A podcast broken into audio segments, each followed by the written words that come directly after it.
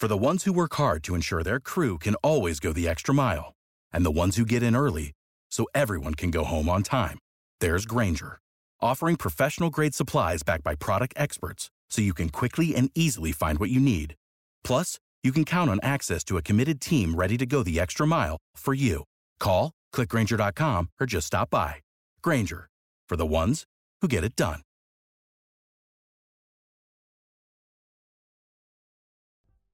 Tony Dunn, and not to it but to do it, brother. Let's roll. In a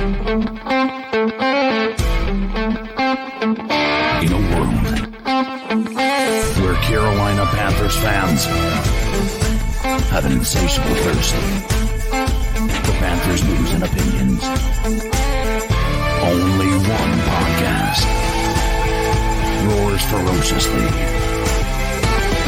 It's the C3 Panthers Podcast.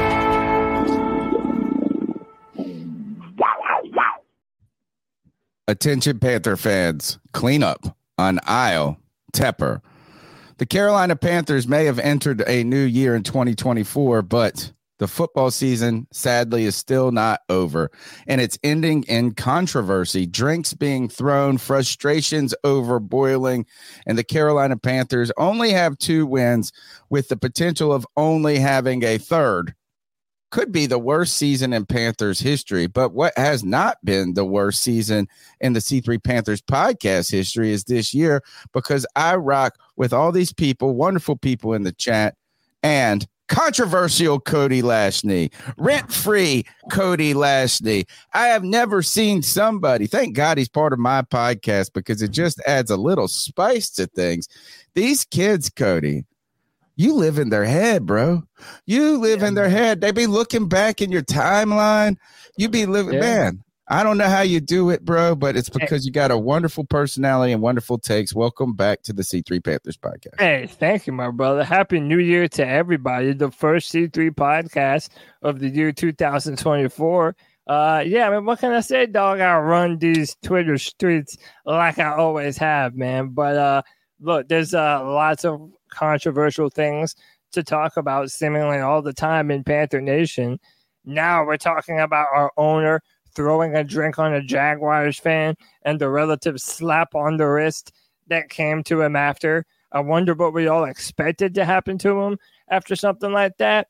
I don't know. We're going into a game that means a lot for the NFC South, uh, but sadly, not a whole lot for the Carolina Panthers. But you know what? As we wind down this season, there is nowhere I'd rather be on a Tuesday night than hanging with my boys talking Carolina Panther football, baby. You already know him and love him, Tony. I'm talking about our guy, Drew. What's up, Drew?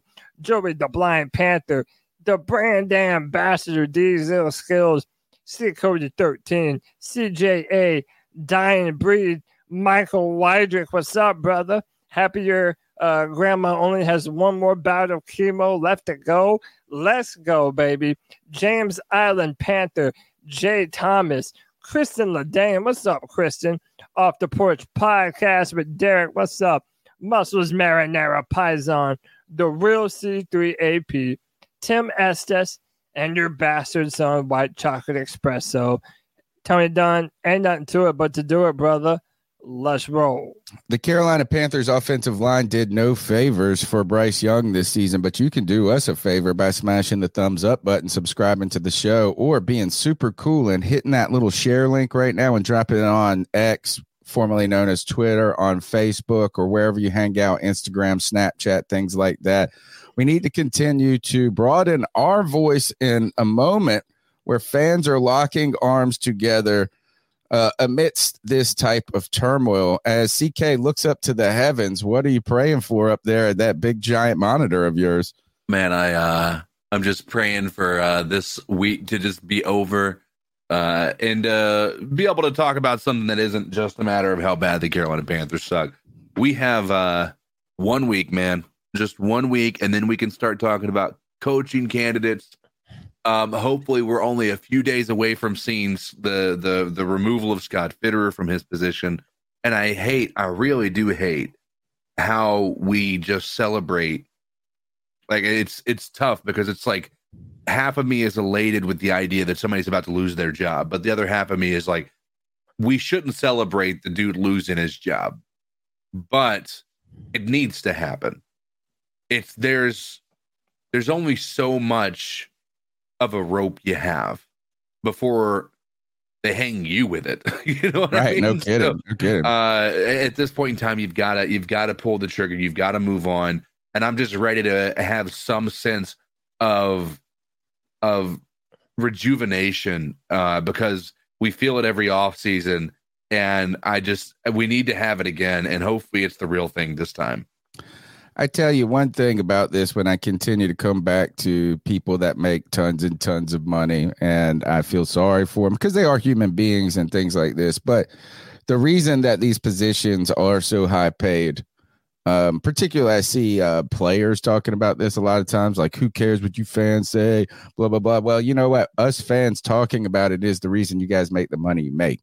Yeah. So uh, I try to console myself on the fact that if we weren't interested in it, they would be making like one hundred twenty-five thousand dollars a year instead of one four million dollars a year. So anyway, the Carolina Panthers are a freaking mess. They've been a mess all season. Right when you try to find a little optimism and a little hope in the team, uh, they go and get blanked by the Jaguars. I heard I was listening. I was watching a movie the other night, and they were and obviously it was British people, and he kept saying Jaguars. I was like, man, that's how I'm going to say it from now on. Jaguars. They really emphasize that you. Jaguar. Jaguars. Jaguars. Jaguars blank the Panthers 26 to nothing. And really, which was a complete and total offensive mess. Um, and to be honest, we probably need to go into the film room this week, Cody, just to figure out Oh, why yeah. it was as bad as it was, because it just never felt like the Panthers were even in striking distance that much um, No. of really putting up more than a field goal or something to that. And effect. after seeing two promising performances against the Falcons and the Packers, where we thought we were kind of building up to something, yeah, just to crash back down to earth. and that is why so much has been problematic about this team is every moment we thought we were going to find a little momentum and that momentum didn't necessarily need to be wins. It just needed to be in some positive play from different position groups. They stepped backwards and backwards and backwards and really that offensive line has just been moving backwards rather than forward all season. So we'd like to hear your thoughts on david tepper's walloping $300000 fine uh, his lack of remorse in his his statement about how he's deeply passionate about this team, but no apologies offered. Um, also, how is Bryce Young's season looking to you now in retrospect? And we come to the final game, and how do the Carolina Panthers are they going to be even interesting anytime soon? The number's 252 228 5098. We'd love for you to be a part of the show, be a part of the community. Consider being a C3 super fan at just $1.99 as we continue to bring you a weekly show and multi-weekly show year in year out in our 11th season now which is kind of fun to say and that's why i love to call it the longest running panthers podcast. I know some people get irritated i say it but it's the truth baby. It's the truth. We ain't missing a week. And even though when cody sent me a message i was so glad you set the show up tonight. I've been still uh man i'm just getting older from these holidays. Man, this holiday season has just wrecked me. Just been very tired. And I was like, man, I don't even really want to talk about this team. I don't even really want to a talk about it tonight. It's a So- battle. it's a battle. And as long as every fan knows that we're fighting that same battle, so y'all know that you're the reason that we do this, man. Hey, we're all in this together. Yeah, um, and I guess that's just where we're at. I'm so glad that I got you guys to continue to bring me back to it. And even though we don't have much to talk about now, I have just jinxed us. It will be a four hour show. Let's rock and roll. Attention, Panther fans, clean up aisle Tepper. David Tepper has been the only real story that came out and overshadowed a 26 to nothing walloping. You know, is that if anything, it might have made this one moment interesting in some ways. At the end of the Panthers getting destroyed by the Jacksonville Jaguars by not to mention by a third string quarterback. Really, just the most boring game ever in the history for me. Well, not in the history, but it just wasn't really an exciting game. And somehow the Jags still put up 26 points.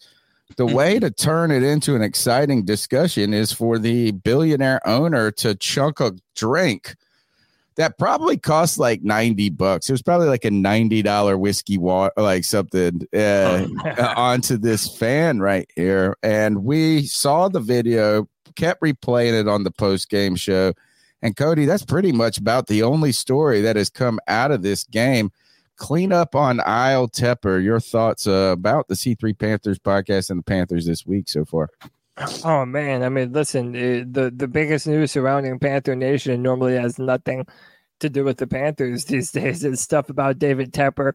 It's who's going to be the coach. It's did we make the right decision at quarterback? There's so many things that go into this. And, uh, and real quick, so I don't forget, James Island Panther with the 199 says that fine is like one of us and getting a hundred dollars. And listen, uh, we actually broke it. We showed the video on the post game show, live on the show. We literally had no idea about it. I'm scrolling. We happen across the video. We show it live on the pod. And basically, only a couple hours before we go live today, I mean, like, I'm talking only a couple of hours, we finally get something of a statement from the Carolina Panthers and David Tepper.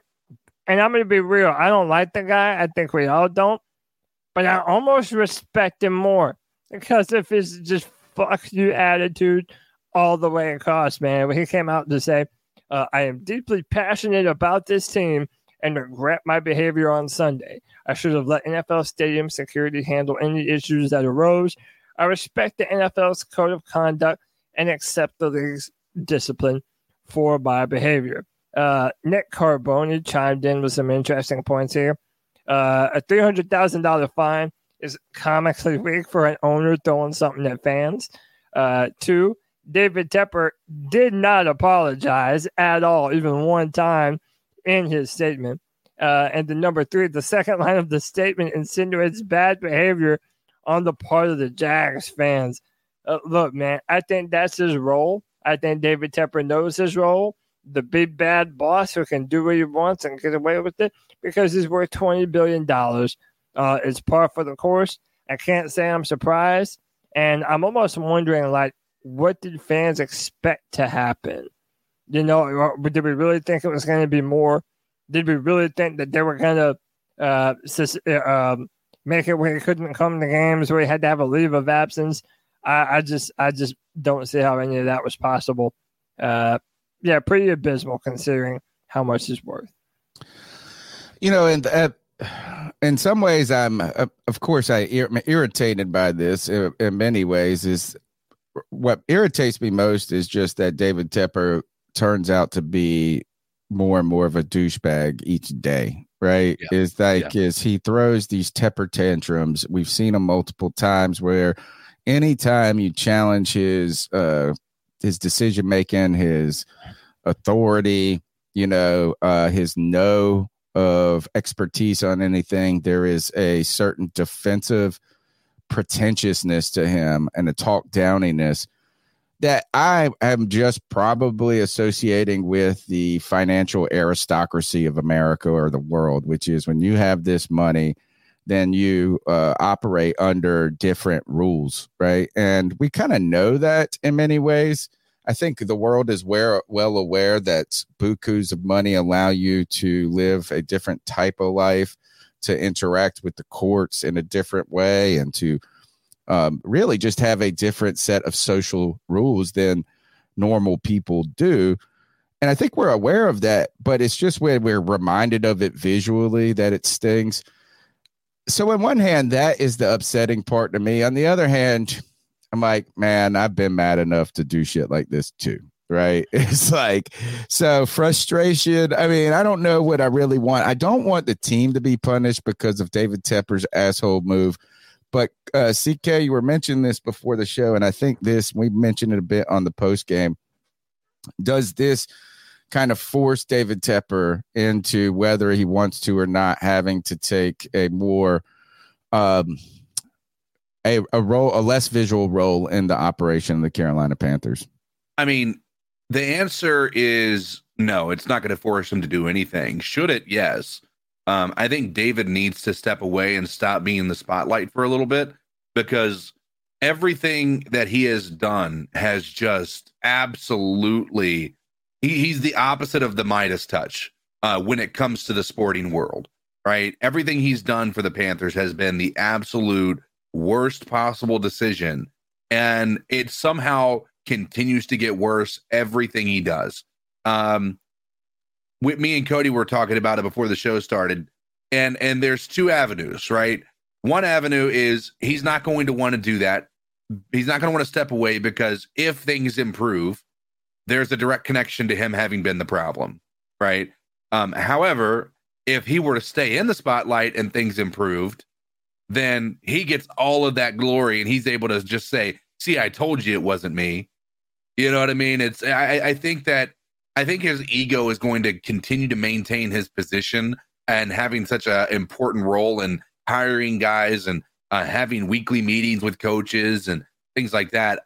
I'm nothing's going to force him to do it other than him doing something egregious that forces him out of the league entirely. But right now, the only thing that uh, that Dave that David Tepper seems to care about is his uh, his own uh, his own image, and and the only way he's going to improve that is if he's able to show that he did something to make this team better. Let's talk momentarily about this statement, though, guys. Go back one slide real quick for me. The statement from the Carolina Panthers, like you said, after two days, right? Is uh, you saw that was asked for comment by several um, reporters that they were putting out on Twitter, and those reporters too took a cautious line and saying appears to have thrown a drink, right? Not just like, hey, we all saw it the statement two days later, and you got to wonder, he's probably talking with the NFL. Some people, I think, in the post game show or in even in the chat tonight, brought up maybe that you know, are there some legal ramifications that they're inquiring about and some different things before you you go after it.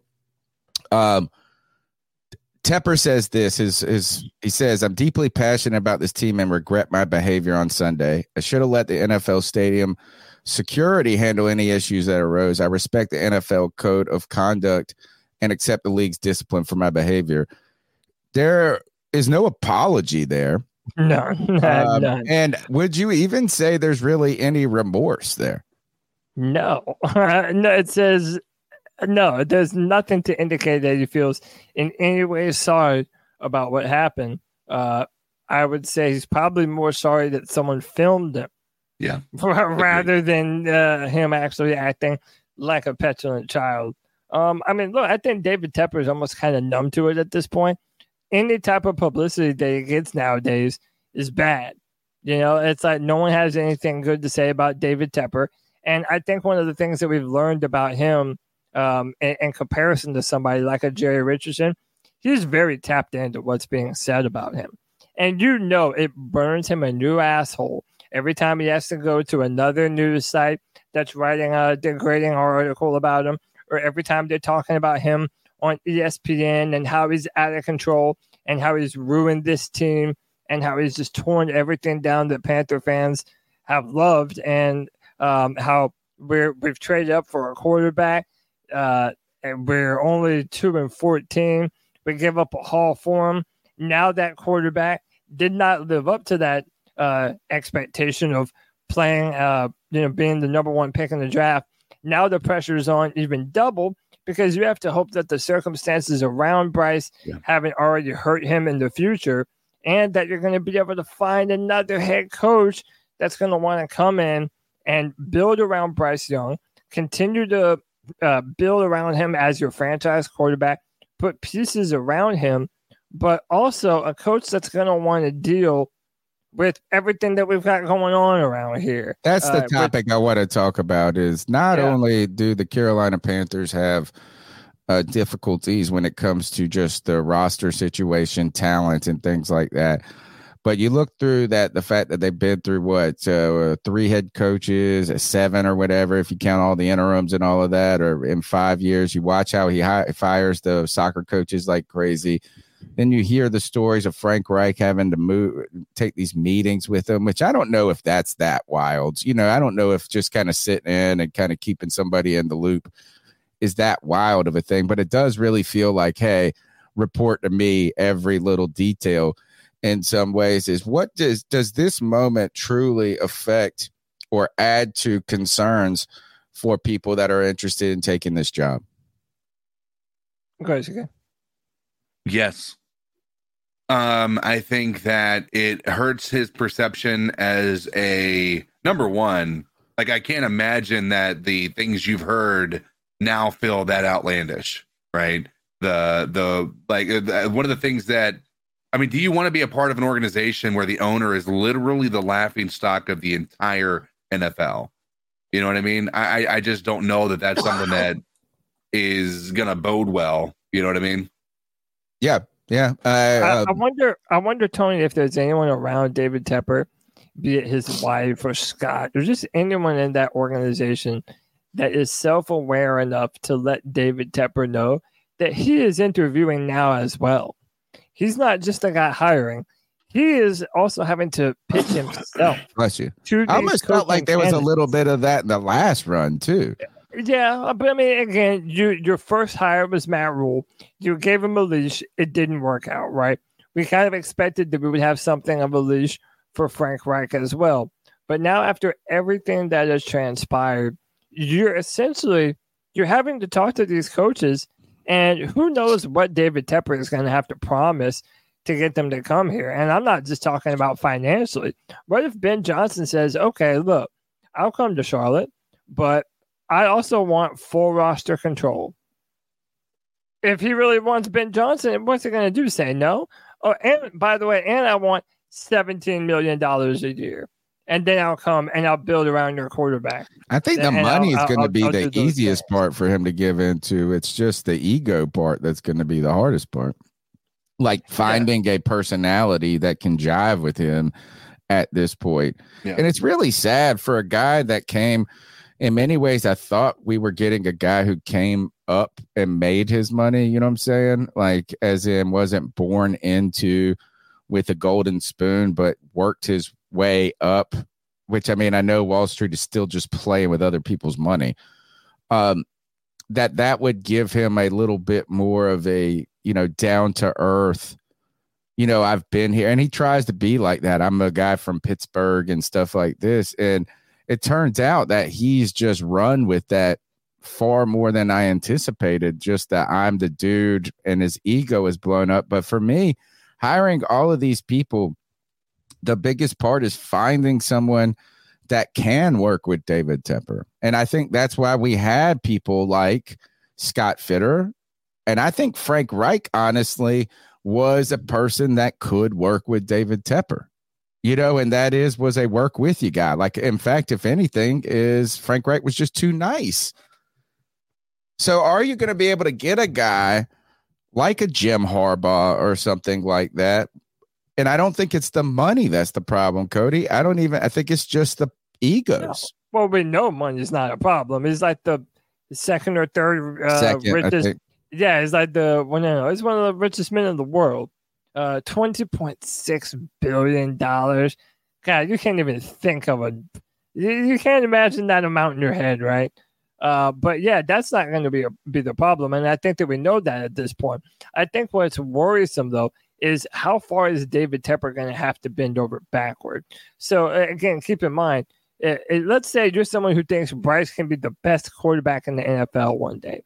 Well, that's fine. He doesn't look like that right now. So you have to get a coach that's going to be able to envision something in the future, a vision of what they're going to want Bryce Young to be. And right now, I mean, let's let's be real. You have Justin Herbert, uh, who's probably going to, well, we, we know they're going to be needing a head coach. The uh, the Bears, thanks to us, have the number one pick in the draft. They're going to have a lot of different options. They can either stay with Justin Fields, trade down and and draft more players, or they can take a quarterback at number one and still get more picks by trading away Justin Fields and they have the 10th overall pick right now. So it's like th- there's there's lots of different things that that a coach has to consider and what potentially could be better options for him. So if you're David Tepper and you want to get the best and the brightest coaching mind, yeah, he's gonna have to he's gonna have to break open not only the piggy bank, but probably offer some things that he doesn't necessarily want to. And I do think that it comes back to that roster control discussion. The final thing I want to say about this is let's say you have a coach like, let's say Harbaugh or Ben Johnson or whoever it is, whoever you want to name that comes in here and says, okay, I want roster control. Well, then not only will he probably have to do that, but then you have to consider they're probably going to keep Scott Fitterer as well because Fitter is just a patsy for whoever else anyway. He was already there when Matt Rhule had final say so over all things roster. Why not just stick with the same uh, lapdog that's been here the entire time?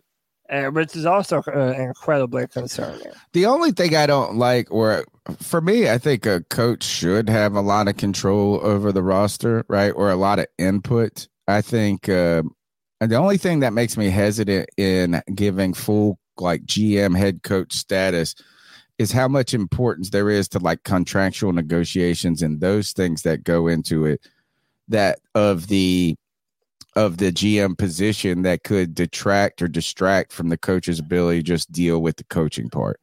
So for me, it's not that I don't want a coach to have a ton of input into the players. I don't want a coach just be given a set of players and say saying, here, I want them to work in concert with the GM. But I want the GM to be the one that is really being interested in the long term plans of trades, draft picks, future, and things like that. And then the con, you know, the how we're going to navigate the the whatever the cap, the salary cap, and things like that. And I think that's just a lot on one person to do on top of that. So for me, it's not that I don't want a coach that has a ton of input, right? Um, but those are the things that are interesting to me.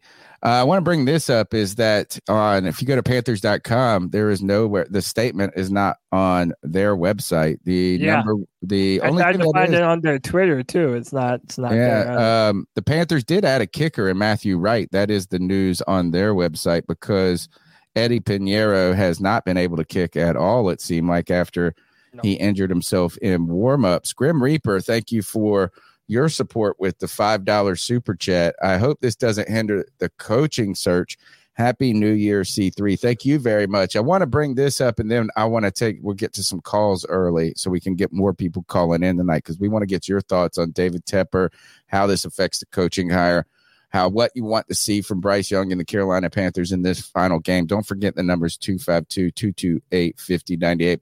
Josh Norris, a guy that I really want to get on the show uh, really uh, tuned in with the Panthers from it goes way back. I think he was with WFNZ when he was an intern and stuff before he moved up in the football world. But he's always really interested in the Carolina Panthers and a real hardcore Bryce Young defender in so many ways. He came out and was talking about the David Tepper incident. And what he was just talking about is this I thought was interesting, and and CK, you'll like this because you brought up the offensive coordinator from Miami.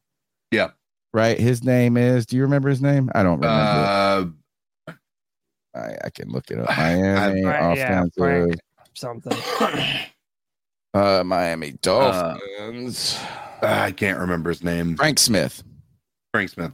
All right. Um, what Josh Norris said is that this type of behavior, these actions, and really just the tumult in Carolina makes them have to reach into tier two of coaches.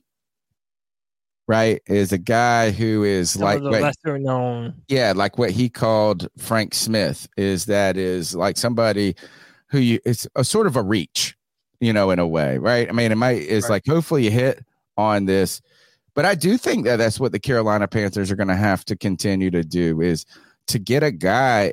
If you're not the number one position, if you don't have, if you're not courting them entirely with the situation, because we don't have, there are more question marks about the roster, and you could say that there are more attractive jobs when it comes to the quarterback position, like the Chargers. is that you do kind of have to reach a little bit for a more inexperienced, Right. um, lesser Yeah. known name in this case. I And still that's what- name. Yeah, and well, that's where these names that you've brought up, uh, CK's brought up Frank Smith and Cody. You like? Uh, I like Bobby Slowik, the Yeah. offensive coordinator uh, for the Tennessee, I mean, Tennessee, the Houston Texans. Had a great year with CJ Stroud, um, and it comes from that Kyle Shanahan coaching tree. I get Frank Smith probably does too because uh, Mike McDaniel also comes from that tree. But uh, I think that Texans organization originally really liked what Bryce Young could do. Uh, I assume that to mean that he was a part of that group of people that really liked Bryce. And I agree with you, Tony. Like, especially in light of recent situations with everything surrounding the Carolina Panthers, we might not get the Ben Johnson type coach if Ben Johnson is the big time name this this time around. Just because what we've already said, there's a bunch of other attractive coaching jobs out there. And of the some red things- flags. It might not Yeah. even be that they're more attractive. It's just sort of maybe the red flags of Carolina. Sure. A lot of different things from the roster to the front office to the owner. There's a lot of different things that we've, you know, uh, laid out very clearly.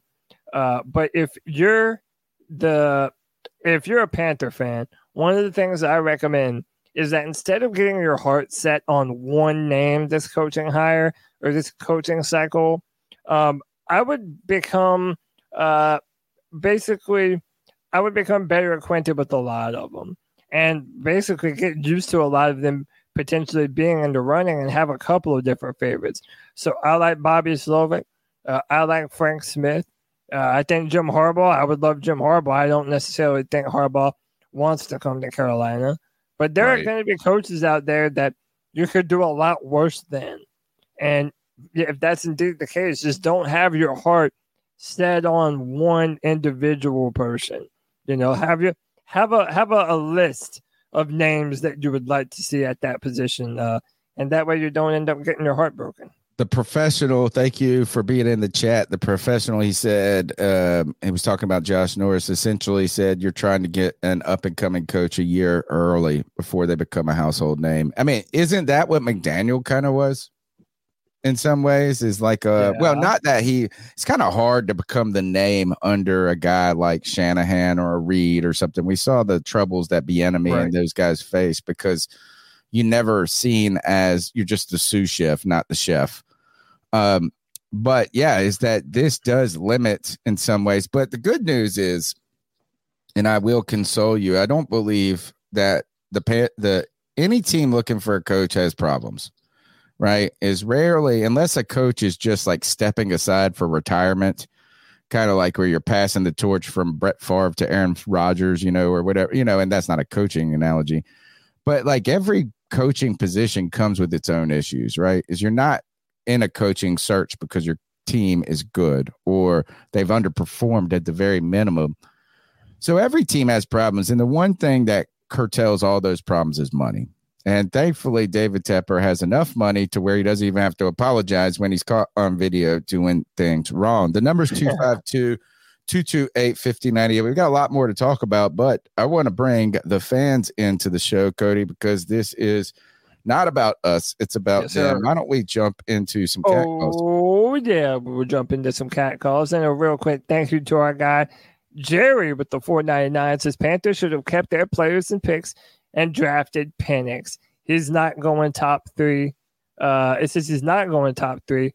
Uh, 430 yards yesterday. Woo! Let me tell you, I'm a fan of Michael Penix Jr. and consider becoming a super fan for $1.99 a month. And we're going to continue to have these post game sessions where we break down a lot of the players that the Panthers could potentially be drafting uh, all throughout the draft, but specifically at that 33 overall. Let's jump into the cat calls at 252 228 5098. So, what are your thoughts on catcalling? Yeah, it's pretty. You shouldn't do that to somebody. And how did that make you feel? Uh, very uncomfortable. So how do you think catcalling makes the person feel? It feels good, like Who's that cat sitting in the back corner with his face buried in his nose? Who's that kid that can use one?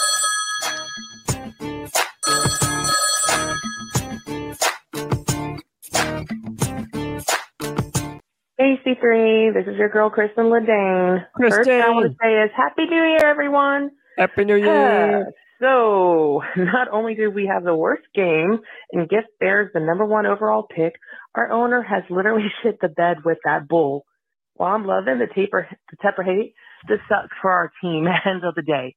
Any chance for a good or decent head coach? Probably out the door.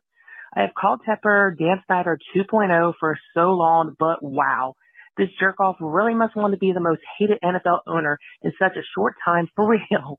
He's and with hard. this three ring circus, I don't know even if we off, even if we offer Derrick Brown or Frankie Luvu a gravy contract that they'll accept and stay, and I don't blame them. but that literally guts me all. This is so bad, and I'll be blunt. Yeah. I'm quite sad because it's literally like we're watching the team we love being tormented and being put through a slow death. Maybe I'm a bit hungover, but I'm just over football, and that is something I thought I that would never be possible. Anyways, love y'all. Keep pounding while we still can. Peace. Keep pounding. We're sad you. too, Kristen. Thank you, Kristen. Really a top caller on the C3 Cat Calls. Just comes in firing each and every time. Uh, you know, and this is, I was telling the guys before the show that I don't know a time where I really felt like this blah about just talking about the Carolina Panthers, regardless of like, yeah, sometimes there's not a lot to talk about and different things, but it's like this is becoming a drudge, a drudgery. It's drudgery to and uh, you know what? It's going to test our metal, but uh, you know it's going to make us stronger as we continue to go. And it's I'll wild. we're all sad. Don't feel bad for being sad, Kristen. Yeah. We're all sad. I was telling CK before the show, like literally uh, right after that 2015 year, everything just crumbled in such a terrible way that it felt like it hasn't stopped crumbling ever since. Like it has just gotten perpetually worse and worse and worse. And I feel like right now, uh, you know, I mean, we see the fans in the chat on Twitter in messages in the comment section. Fans are dejected right now, man. It's a hard living being a fan.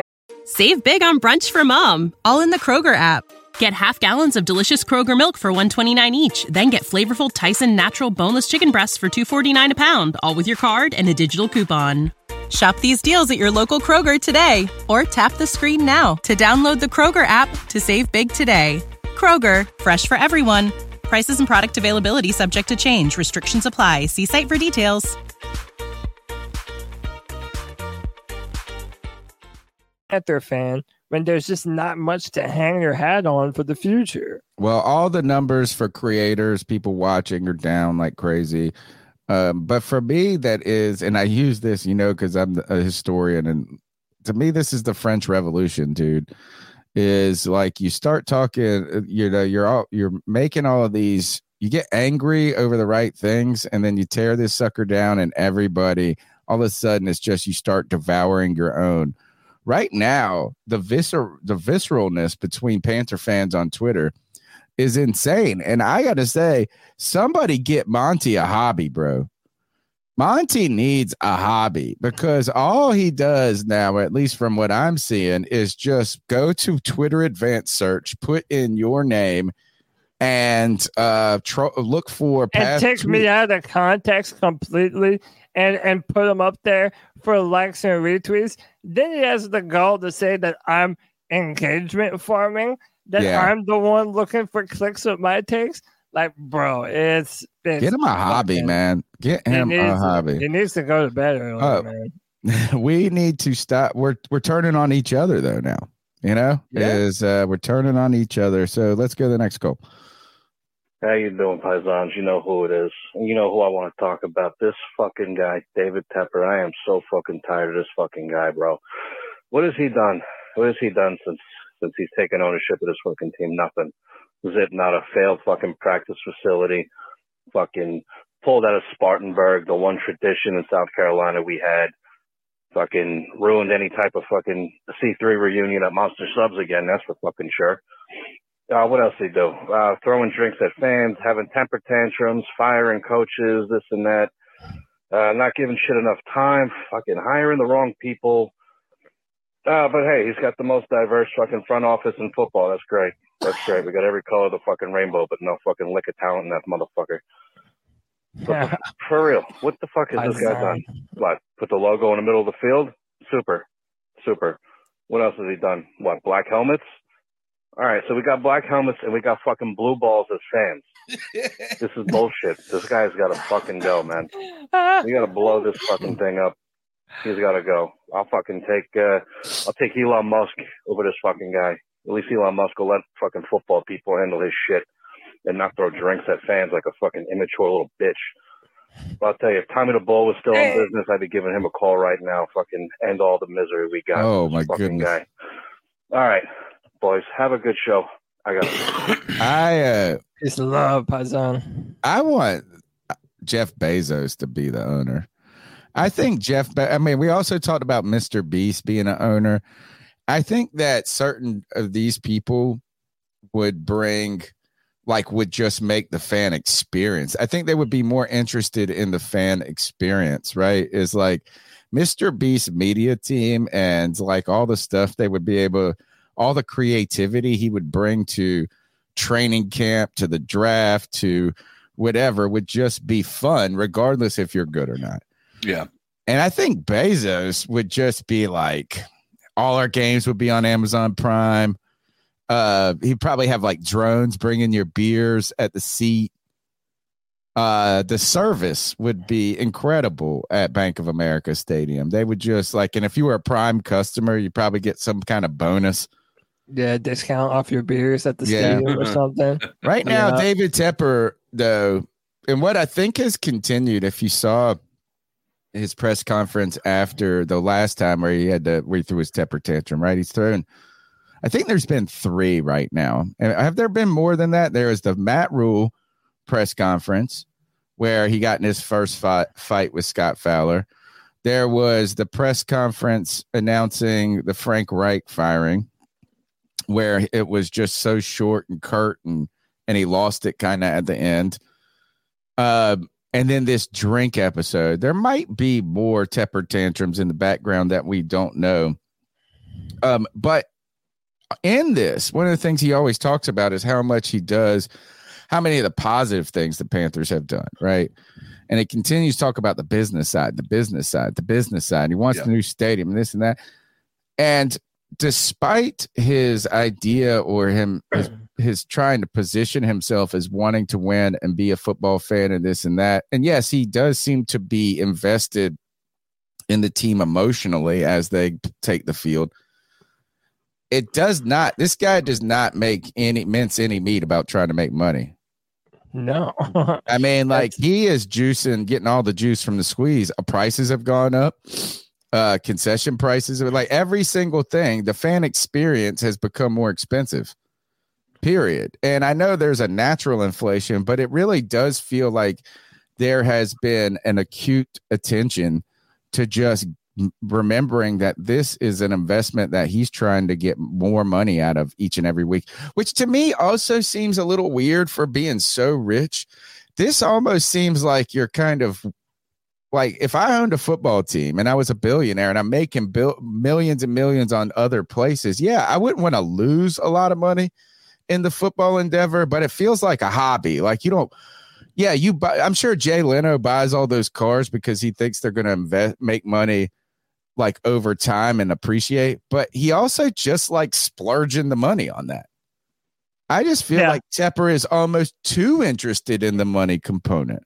Dude, don't you remember when we were all excited and how how cool the story was that yeah, he has brass balls on his table and oh yeah, he he once bought a guy's house And blew it up. bulldozed it Yeah, and yeah. built a bigger one. And we were like, oh yeah, our owner's fucking cool.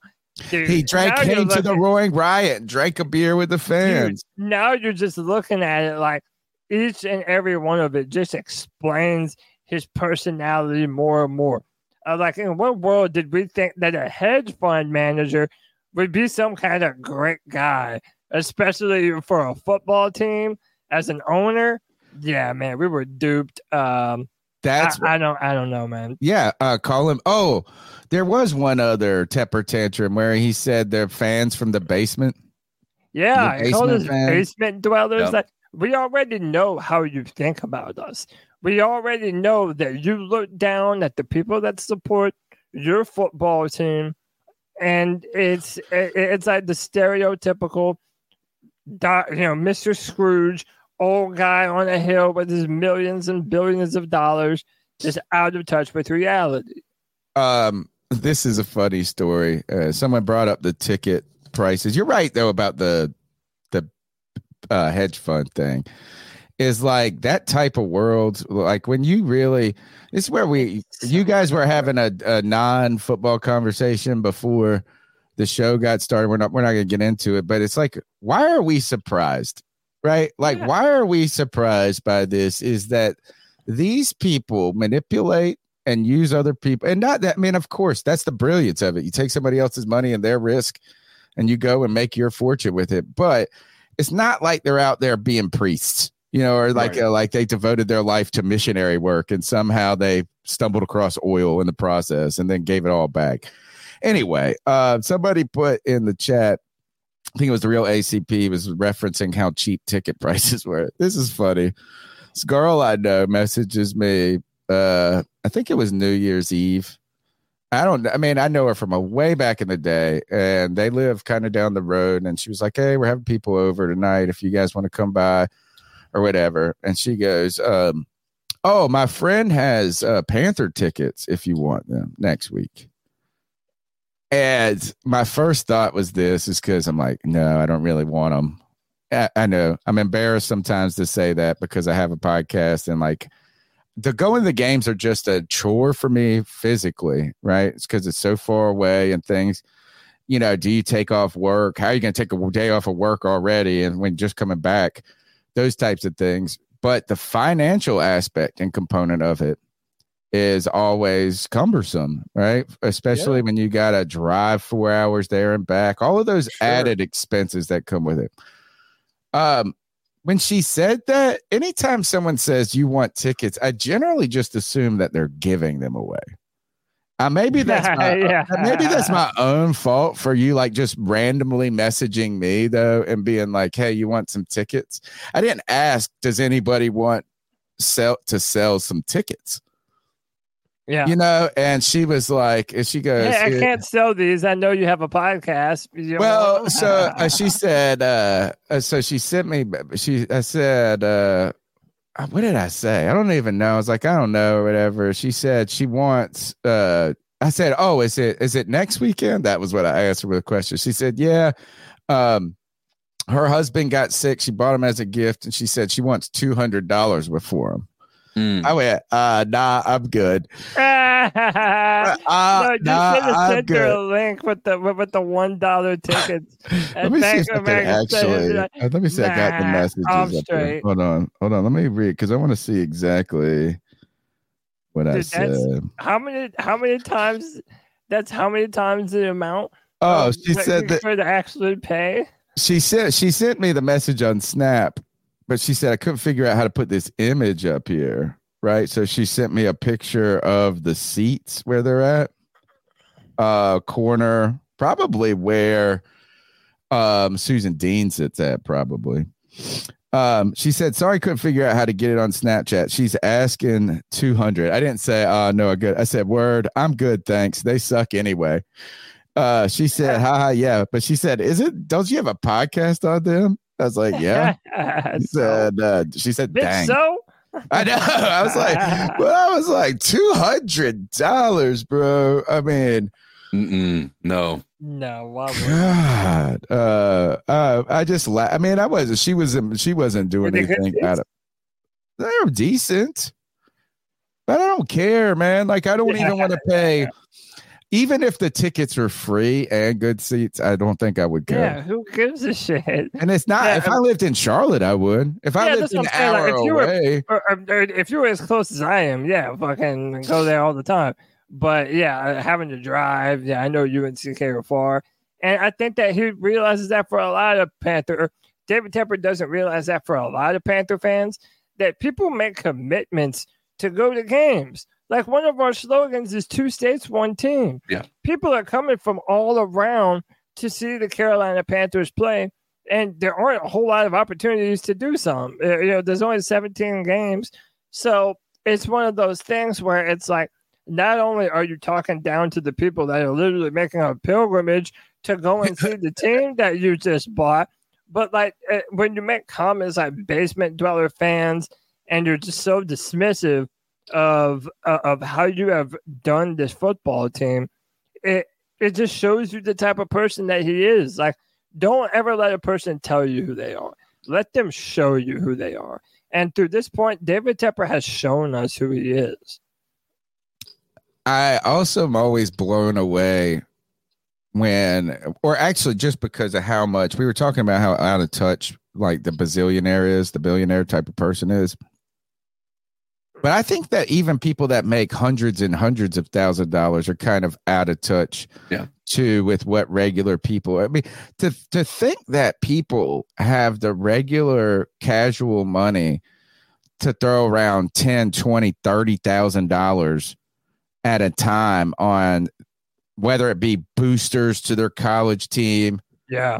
or these seats. And I think back to this is like imagine if you paid for a family of four. That means it's an eight hundred dollars. Say five, I have five in my family, so every game at two hundred dollars a ticket is a thousand bucks. Eight thousand dollars minimum if you just did that quick math there, and then all the other. If you knew how much eight thousand dollars was of my annual salary, that would be like the dumbest fucking financial commitment ever in my life. You know, and so Yeah. that the fact that people have when that one lady put on my I told you guys about this on the podcast where she had tickets to the Cowboys game and they were box seats. And again, I'm like hoping maybe somebody's just giving them away. like maybe this is a one person that is like, oh, I just got these two tick extra tickets and I don't really care. I got shit tons of money. And she Yeah. said they were like, what did I say? It was like four that five thousand a piece. and I was like, what the fuck, dude? What Yeah. the fuck? Or maybe it was twelve hundred. It was twelve hundred dollars a ticket. That's what it you was. But there's thirty people in a box. I'm just like, Yeah. Yeah. I mean, I don't think they're trying to be mean, but I think when people think about like this is where we have a hard time empathizing with the world. So when you think of a world where everybody is not working hard, living off the government tit or whatever you want to say, and only you're the only motherfucker that works and this and that. If you look at the quality of lifestyle you have, I don't know if you can really empathize with even regular middle class, lower middle class people, let alone poor people. Yeah. It's I like, mean, oh, if I'm at my beach house. The air conditioner went out. Yeah, I mean that it's you know, it, it's that class system, man. If you grew up with a spoon in your mouth and you've had a great life, you'll never know, you know, what it's like to, you know, what that means to your average American. I used to like uh the show on HBO called Succession, and the Yeah. main character of the show told all of his kids, "How much is a gallon of milk?" And he's in a room full of a bunch of other people that are millionaires, and not one fucking person can tell him how much a gallon of milk costs. He's like, because you don't live in the real world. You're all so rich and so stuck up, you have no idea what it actually takes to make things run and make things move.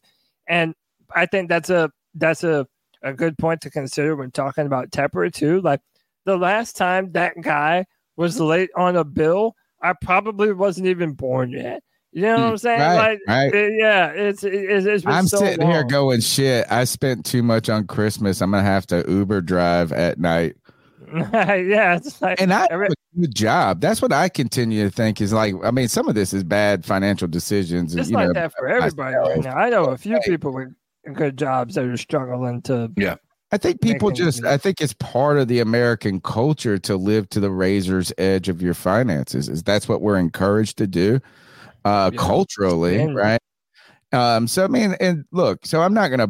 I have a really, I don't ever, I don't think in any near future I have to worry about having a roof over my head or something like that, right? But to think of somebody that, for me, living in that type of position, and I could even have trouble empathizing with someone who hasn't didn't have enough money to pay the lights last month, and maybe they made bad financial decisions, maybe they didn't. But to think of how far out of touch somebody that makes eight hundred thousand dollars a year to a fifty, or I, don't even know if it's out of touch. Almost impossible to empathize. You know, I mean, I don't know. Yeah. Can you truly walk a mile in someone else's shoes? I know I sure can't. No, you can't, and they can't either. Uh, They can't do it in yours. Did you think um the the lady that was uh selling you the tickets like was she aware enough of Panthers football to know how astronomically bad they were? No, I don't think. Well, Okay, I don't know if she's even enough of a like football fan. Like, so she probably knew they weren't good. I don't even know. Yeah. I mean, I'm not. It's not her fault. I just was like, what? Yeah, but dude, you can't any other time. Yeah, I got some tickets. I'll sell the tickets. You know, that's that's what people do. But yeah, not for this team. Not now. she said her husband got sick. I said, "Well, sorry, you ain't." I almost, well, if I should have been just truthful, is you know what, you ain't getting that money back for him. You better start going ahead and just trying to sell this stock while it's got any value before the game happens. Maybe, yeah, you- Psych, gotcha, bitch. yeah. Uh, let's go to Anthony and Charlotte.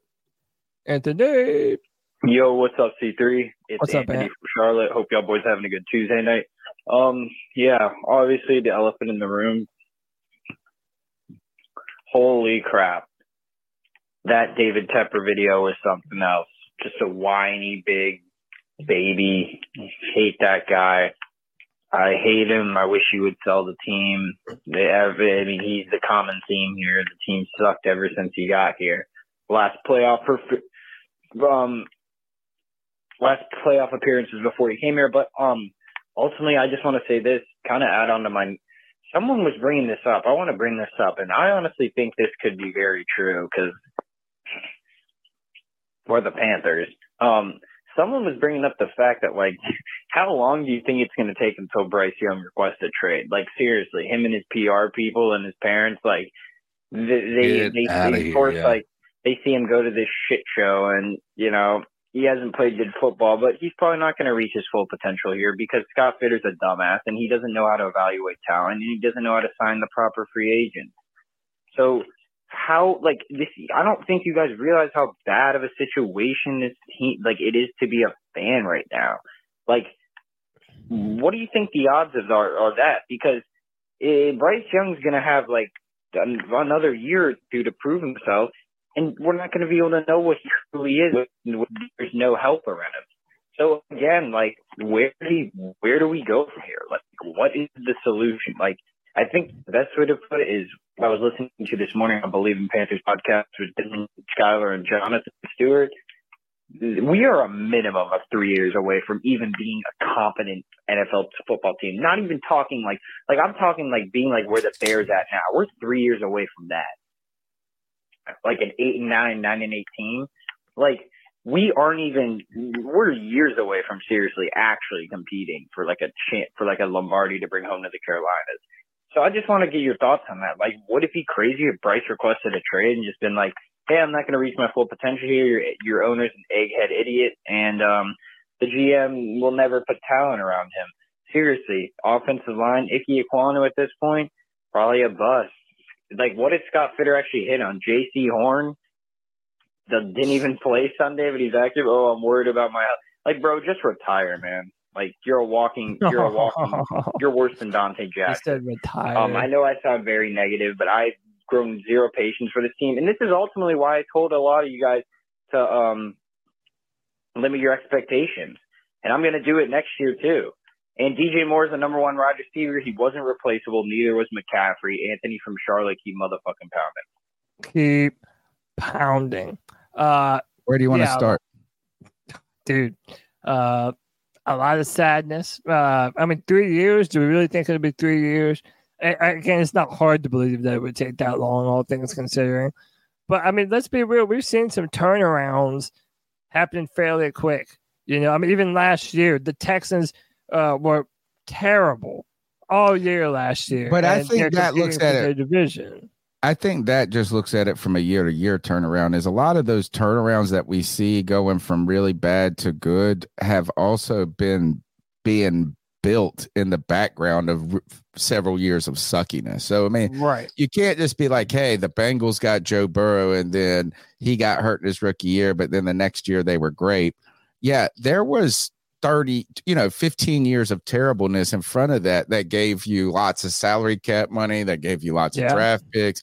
The Texans were in that type of position too, right? So if anything, the good news for the Texans is that they might have the the structure to make this a good team for a while, right? So I'm not saying it's impossible for the Panthers to be significantly better, bef- you know, sooner than later because the NFL does. If we look at the parity, is all of a sudden, man, who knows what the you know how you could get six wins or something.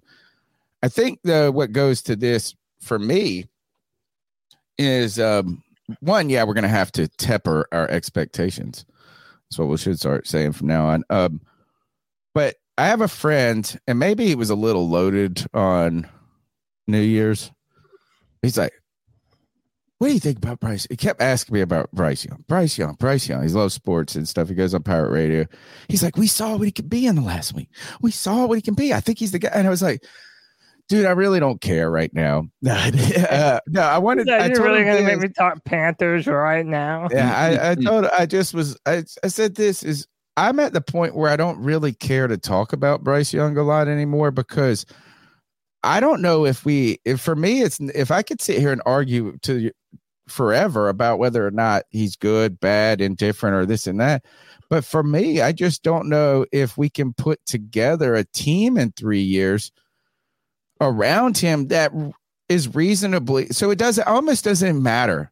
Bryce Young to me at this point isn't the story because now the story is can you feel the team respectable enough to see if Bryce Young can be who he truly is as a player. So me is the fear is that if anything is that we just wasted we're going to end up wasting the opportunity for a quarterback to develop. Yeah. Uh, the I, I saw Adam Schefter on Pat McAfee today, and he was saying that like one, you're hoping that you haven't already ruined him, and two, that you're going to even be able to put the necessary pieces around him for him to look like the guy you thought you drafted at number one overall, and none of that is guaranteed. And I think we've seen that firsthand. It's like uh, you have to manage your expectations as a Panther fan. Now, Yeah. the good thing is, if we ever get good, it's almost certainly going to come by surprise. Like, I really don't think, like, let, us say we nail everything this offseason, right? We get Ben Johnson and we fire Fitterer, we get Adam Peters, all the good shit that you want to happen over the course of an offseason. Like, if you're a Panther fan, how could you get excited about something after all the times that we've gotten excited over a coaching hire or a new GM? And then 'Cause we did it last year, you Cody. down even. I, that's what I'm saying. That's my whole point. It's like it's impossible to even feel any type of safety or comfort in terms of this team might, you know, even potentially being able to be a competitive team. CK, I don't know. I mean, I don't know if it's part of the fan DNA to be burned too many times Yeah. to like not get excited.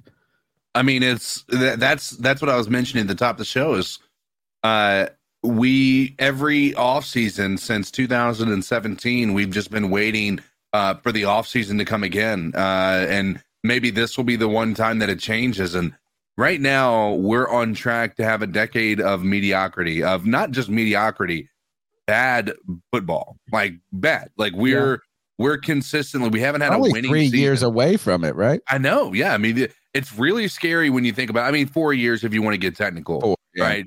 Because we had a winning season in 2017. So we had 2018, 2019, 2020, 2021, 22, 23. So six years. So we need four more years to just roll, you know, kind of round out the decade. If we don't have any competitiveness over the next four years, um, you got to start talking about a curse or the David Tepper curse, the Cam Newton curse, whatever you want to call it. Um, this has been absolutely abysmal. Uh, and uh, yeah, it's really difficult to try to muster the steam because you just remind yourself of the times that you had the hope and it just continued to falter. Eric, thank you for the super chat. Five dollars. Uh, look at this. The generosity does not waver though for Carolina Panther fans in the face of adversity. Says, who do you trust to run the team? Scott Fitterer, David Tepper, and we probably we need a coach in there too, or the Three Stooges. And uh, immediately, uh, the chat starts chiming in. The Three Stooges, Larry Curly and Moe right now, I think you could put these three stooges up there and we can do just as good of a job, if not uh, equally as bad. Um, that's a sad thing to think that um, 10 years of no play, no of no winning, really a lack of being competitive is on the horizon, right? Six, right? Six. That's insane. And again, uh, as every podcast, it takes here's my moment to reminisce about old Cam Newton. Because there was a time in those first six, seven years, seven years of Cam's career where you never felt, I didn't care if we would, if this would have been, think about this, is not, if we would just been somewhere between 2017, 2018, and 2011, and we just didn't have Cam coming off of an injury, right? Or something like that. Say, or he was due to be back or something. Is there any just him having him having him alone would give us a sense of optimism Hope. about yeah. Tony, and I think Luke like Kuechly was that on the oh, defensive sure. side too. For Is that we forget too how just cool it was having these guys that were so I mean, you could. It didn't matter. I didn't care who those else. Other we got Luke Kuechly. Maybe the defense will be good. That's what I'd be like. We got Cam. yeah, Newton. well, if we, if, if we if we have Luke and Thomas Davis, we should be an okay defense. uh, Tony, doesn't it seem like lifetimes ago when people used to say that uh, we were Cam Newton apologists, that we would Oh, overly defend, we would overly defend Cam Newton too many times, and that we couldn't judge him fairly, dude. That seems like ten lifetimes ago now. And I tried to tell people when it comes to Cam Newton in those defense because I had gotten so good at it. I had gotten the way Monty is, not I maybe not as maybe not as petty by He any spends means. all of his days arguing about how great Bryce is, and meanwhile, he's like one of the bottom ranked quarterbacks right Yeah. now. so, but like I was that art. I never que- questioned or wavered in my Cam support. Right, like I always. Now, though, what I could say is this: is I could say, yeah, he's not the most accurate, is, but I got my Cam defense really refined by the end. You Oh, know, yeah. like how to really uh, describe. And what I would always tell people about Cam is what Cam does for what. Sure, does Cam have just deficiencies? Right? Does he have at times poor, you know, poor football, poor mechanics? Um, you know, you could say, oh, he does it. I was like, but all the things that he does poorly, it's not, you're not thinking about all the things he gives to you, bro. Like, it's like, hey, Yep. take that out of the all the good out of the equation. That shit Yeah. sucks. You know, it's Uh, like he did so much. And you know, Cam was in the news or he's back in the news. Deebo. Did we talk about the Deebo stuff? No, we didn't. Not not yet. Did we didn't do it on the post? Do you have it queued? Do you have any of it?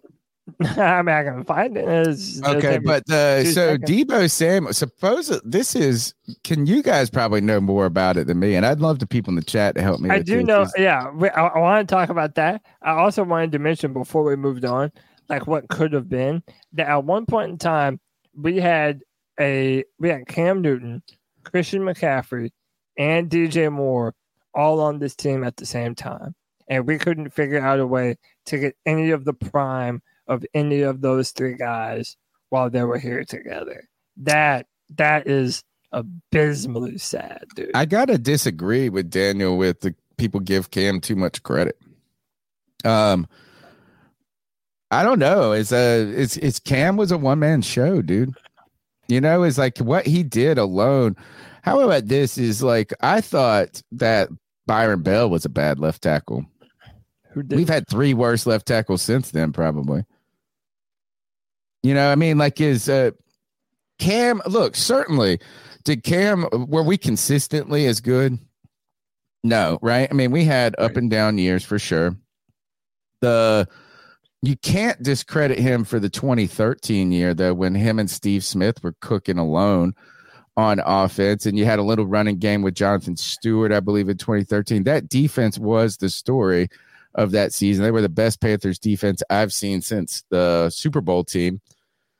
But I, th- I think this is like while Cam never was lights out like all the time, you know, is that certainly in the Panthers offense was not like you could say outside of the 2015 season, the top ranked offense each year. And yes, that defense was so important and critical to whatever success we had.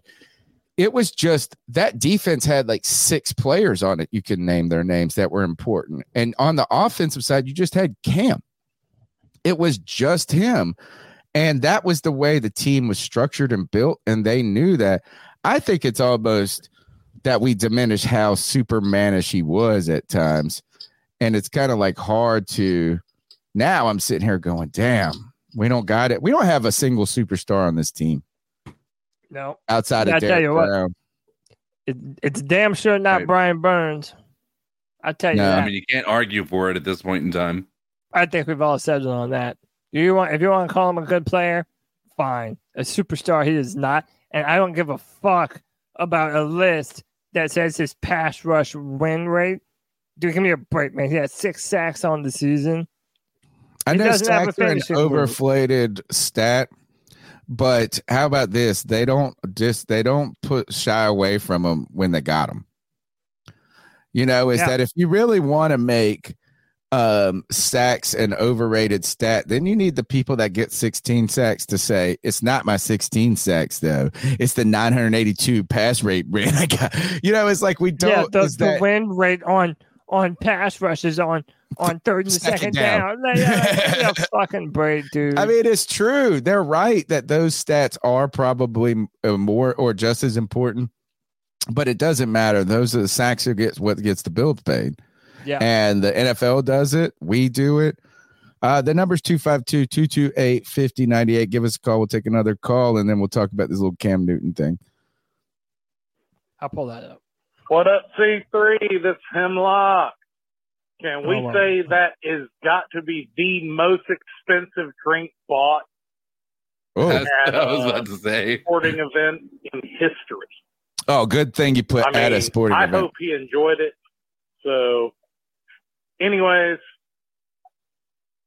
I really don't have much else to say. Y'all have a good night. All right, yeah. Uh, talking about the expensiveness of this drink, I want to ask. CK is pretty good with money or numbers. Yeah. Let's just say numbers. How about this? I don't know if I fully. One, I'd say I don't uh, buy this ratio right here in some ways, but then I'm starting to think: Do I not know how much twenty billion dollars really is? You don't know how much twenty billion dollars is. All right, so uh three hundred thousand. It just feels like this is that what is gosh, is it really that Dude, small of a think drop about in it. the bucket? Uh, Three hundred thousand dollars. White chocolate espresso. Your bastard son did the best possible thing, and he put it even beyond millionaire status. He put it in terms of a fifty thousand dollar salary. This was the equivalent of seventy five cents. Oh my god. That's like less than an actual can of soda from a machine. dude yeah th- i mean think about it from that perspective. Like on a day to day like let's just say you make $50000 a year or your net worth is $50000 right? And you wanted to have the equal amount of percentage taken out of your check out of your net worth that was taken out of david tepper's based on his uh, his valuation of his uh his himself it would be 75 cents it wouldn't even break a full dollar because this was a drop in the bucket this was nothing. This is not a. Somebody said, um, you know, P and P. They had put a, a tweet out that said something along the lines of, um, "Good that he needs to know that uh, that this is unacceptable." And I and I responded. I said, "This doesn't show him anything. This, yeah, what does this- that do? this is- I don't even the know wrist. if you can uh, realistically, monetarily find him a way that would, right? Is because it would be such a punitively unprecedented amount of money But to it be like, have hey, to be ten money. billion dollars. it legitimately doesn't have to be money. Uh, there's precedent that they've set themselves with that Dolphins fan, Yeah. or, that or whomever it was that threw his drink on Tyreek Hill. He's been banned from all NFL uh, games league wide for his entire life. Like, there's not. This isn't an unprecedented uh, situation. Now, here's the other part. Me and Cody were talking about it as well there is an other side to this. We don't know the full story here. Now, as a as somebody who is willing, I don't to, really care though. I mean, I agree. What could but- story truly be that would But- make you feel less? Um, What if they threw something at him first? What if? All right, how about this? Let's go even further. how about that? Let's say- they would have already been escorted out. I don't No. think it's that. I think somebody said did- if he said something At a about Nicole. billionaire, I think if he threw something at a billionaire, that'd have bounced his ass. Yeah, Like, yeah. I yeah. think there would have you- been. how would they do that that quick? You know what I'm saying? Like, there's going to be if it happened that quick. He's on the other side of this glass barrier, right? And and so let's just say, here's my Well, we watched not it. We know that didn't happen, though. We, We know don't know that. that. didn't hap- Yeah, We don't know that. video That- unless it happened like 15 minutes Tony, earlier. why did they start recording that? And when you look at that video, that video was not pointed at David Tepper. That video was pointed on the outside of that window, like it was trying to catch somebody doing something else. When you I look was at that heard video, that it happened after the Bryce Young interception. So I'm saying that- they were trash talking. when you look at the when you look at the video, I'm not defending shit. I, this was despicable activity, and I've said it in the post game, and I said it today. So don't say that I'm defending anything. Um, my entire point is there's two sides to this story. This story, and here's the part. Here's my argument. Right, we don't know what happened. That video started for a reason. Number one, that video started for a reason, and that video was not. We only saw David Tepper for the last two frames of that video because the the focus of that video was not initially David Tepper. You saw this video pan to the outside of that window like it was trying to catch somebody else doing something. That's what I'm saying. You've got to understand there's two sides. Clearly, there was some jawing. I guess what I'm saying, CK, is that even whatever the other side of the story is, we have to believe if there was anything noteworthy that we would have heard it. We would have not only, like you said, the fact that they're going to ban a fan for a lifetime for a similar activity. Like, so why isn't it like at some point the NFL is going to try to defend David Tepper and himself and say this irate fan, blah, blah, blah, made vulgar statements to his wife or something, you know, but we haven't heard that. We know that this kid or whoever it was. My point is this is that it it is, I mean, this is the real power struggle that people people that talk about power structures in the world that they're referencing is that if a fan did this to him, the punishment to that fan would be real. Right? Like you're saying, is that if he would be banned from a football stadium from life. And this is uh, a soda, a, a Sam's Club soda pop. Hey, by the way, uh, uh, Desmond Adams says the fan got uh got on someone's Instagram live and said what was exchanged. If Hey, you if could any- hey, send but- us that link, that's what I was literally about to say. At Cody Lac, at C O D Y L A C. If you can find that, send it to me on Twitter. I'll play it during the show. Yeah, we would love to hear that. And and I what I guess my point is this is whatever justifies and CK, I can understand that. I think I might have got get too mad. Was like, okay, you threw a drink, asshole, asshole move for sure. But we've all been put in those situations. To me, it's just this is that when you learn of what three hundred thousand dollars is to a twenty billionaire, that I'm starting. What what could you do to this guy other than draft picks, which would ultimately hurt us more than even him? Yeah. What could you do to this guy, CK, to really? I mean, you make him to. feel? It would have to be something along the lines of not being involved in the football operations. I don't know if that's Or at even the games. Didn't they do that to Jerry Jones once? Didn't Jerry Jones have to like watch a game from his yacht or yeah, something? they've done it to Jones. They've done it to Jim Irsay. Uh, I told CK before the show. Uh, uh, Bud Adams, the former owner of the uh, Tennessee Titans, he flipped off a fan, shot him the bird, and he had to pay five hundred thousand dollars. That's not a joke. I didn't make that up, dude. You, you can look that up. And when was that? That was probably like 20 years ago. Uh, So yeah, think about what the inflation rate is of that now. Yeah, yeah, that's yeah, that's what I'm saying. Like, Are you? How about this? like Let me ask someone- you this, CK. Are you surprised that this was the punishment that the NFL doled out? A little bit. Me too. Yeah, yeah, this is like I don't know what year this was, but he's shooting the finger. Oh, that's like 40 years ago. yeah, but hey, he had to he had to pay for that, man.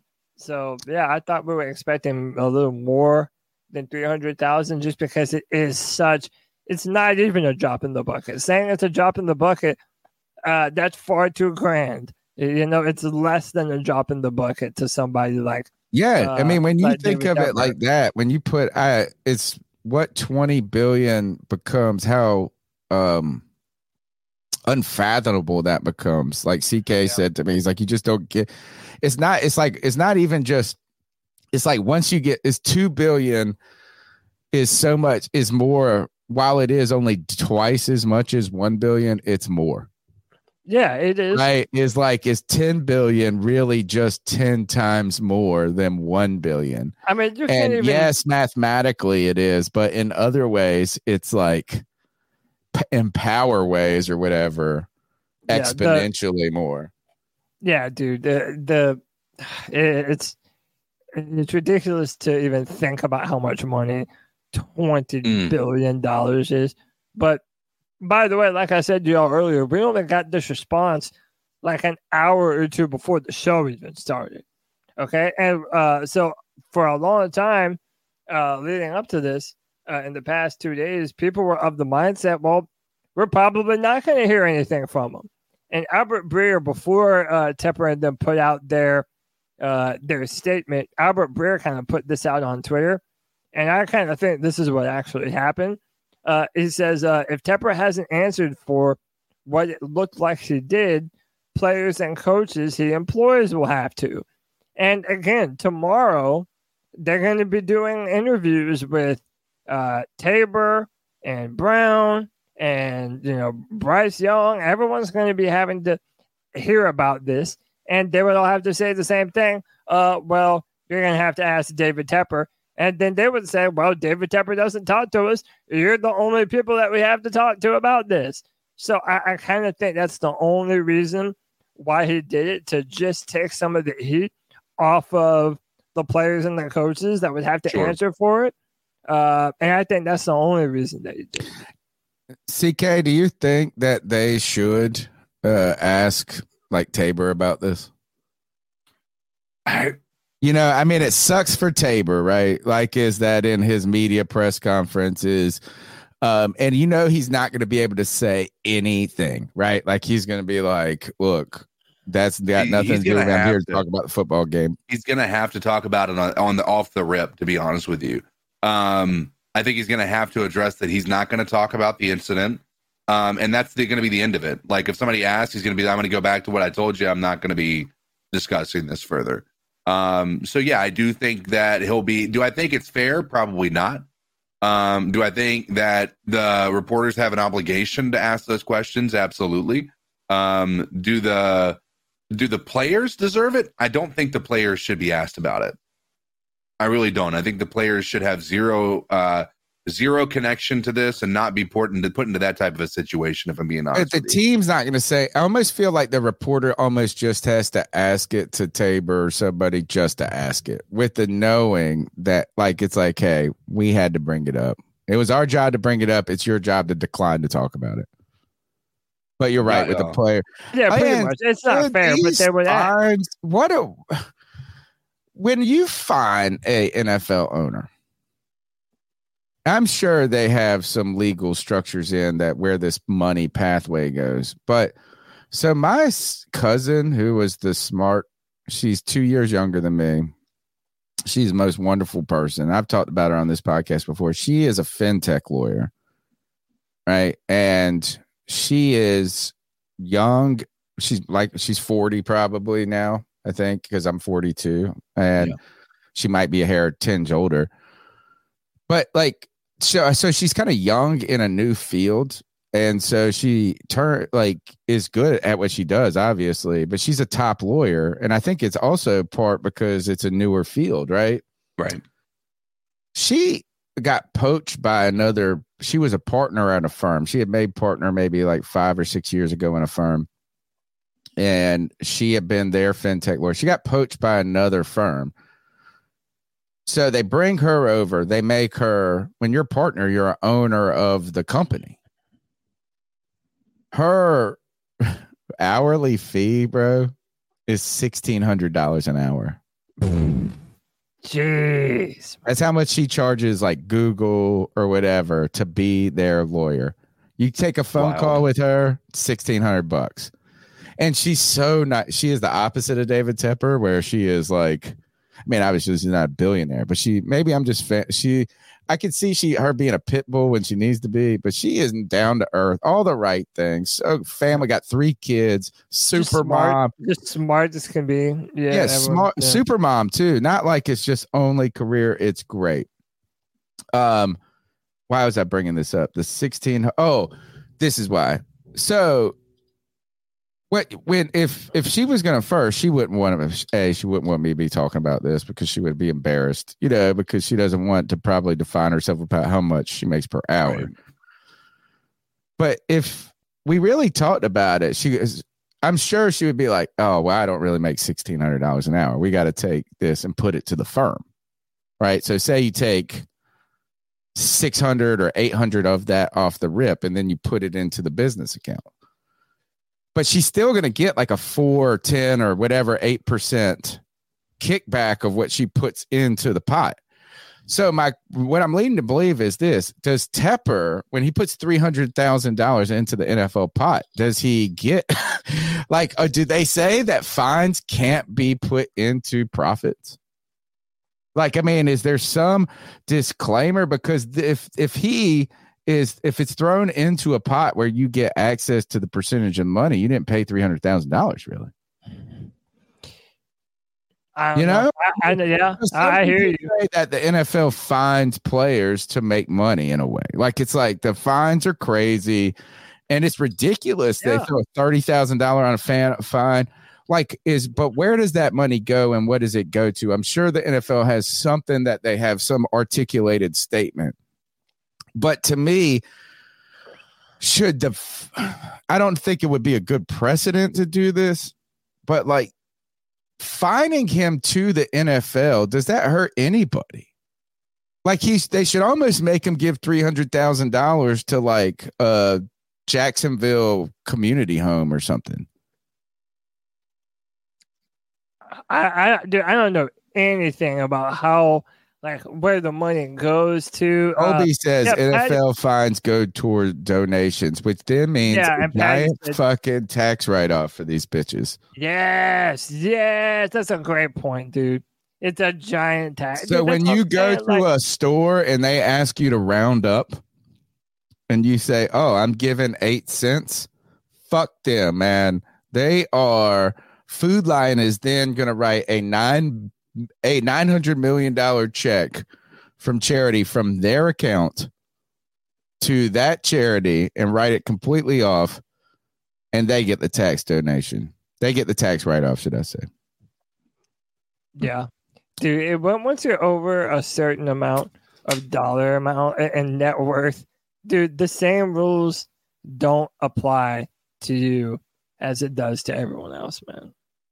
We know this. Um, the number's 252 228 5098. Let's take another call. Hey guys, it's the girl that makes them howl, aka Joey the Blind Panther. I've been thinking about old David Tepper, dickwad extraordinaire, billionaire that ain't done shit. Uh, I think I know why what made him spill that drink. 'Cause that night he let the liquor talk away. Morgan Wallen. He brought music to Charlotte, and Morgan Wallen's coming to the stadium in July, so it's all Oh. good, right? My d- wife No, is taking my David kids. Tepper's a complete doofus. And David Tepper is, you know, David Tepper brought music to Charlotte to distract us from the fact that he has utterly destroyed the Carolina Panthers. And if the Panthers are ever to be fixed, it's clearly going to take David Tepper stepping back, either voluntarily or being forced to. You know, either way we could force him to. I, you know, I highly doubt that's going to happen. Um, if anything's going to happen, it with David Tepper, it's going to be because someone made him to. Because clearly he does what he wants to do when he wants to do it, and because football doesn't work that way, he throws a tantrum like a little bitch. And uh, like a little bitch. yeah. Oh, I was actually I actually looked up local news coverage in Jacksonville and what happened. Uh, here's the quote from a fan who actually took the video. Uh, I don't know if they're going to be on the show. I doubt it. But uh, it said, "My phone has been blowing up after this situation. Really, I'm over it. I will say that 99% of replies from fan- Panthers fans have been thank you. Apparently, they're not big fans of their owner. That's what she said. I Um, memorized but that she quote never. pretty Ooh, let me check Instagram. Uh, you think? You think we think our owner's a shithead?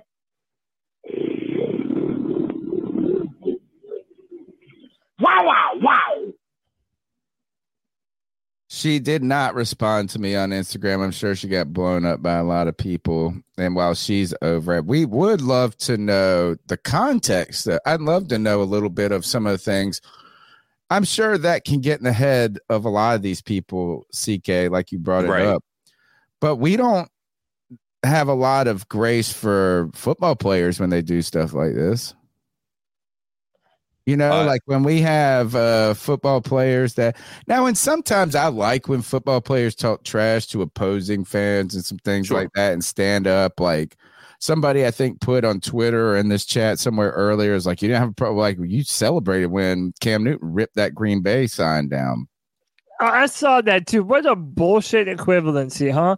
We were one. We were in Bank of America Stadium, our home, and you had a bunch of pa- uh, Packers fans laying their flags around, and that Cam said, "Nah, take that shit down. This is Panther Stadium."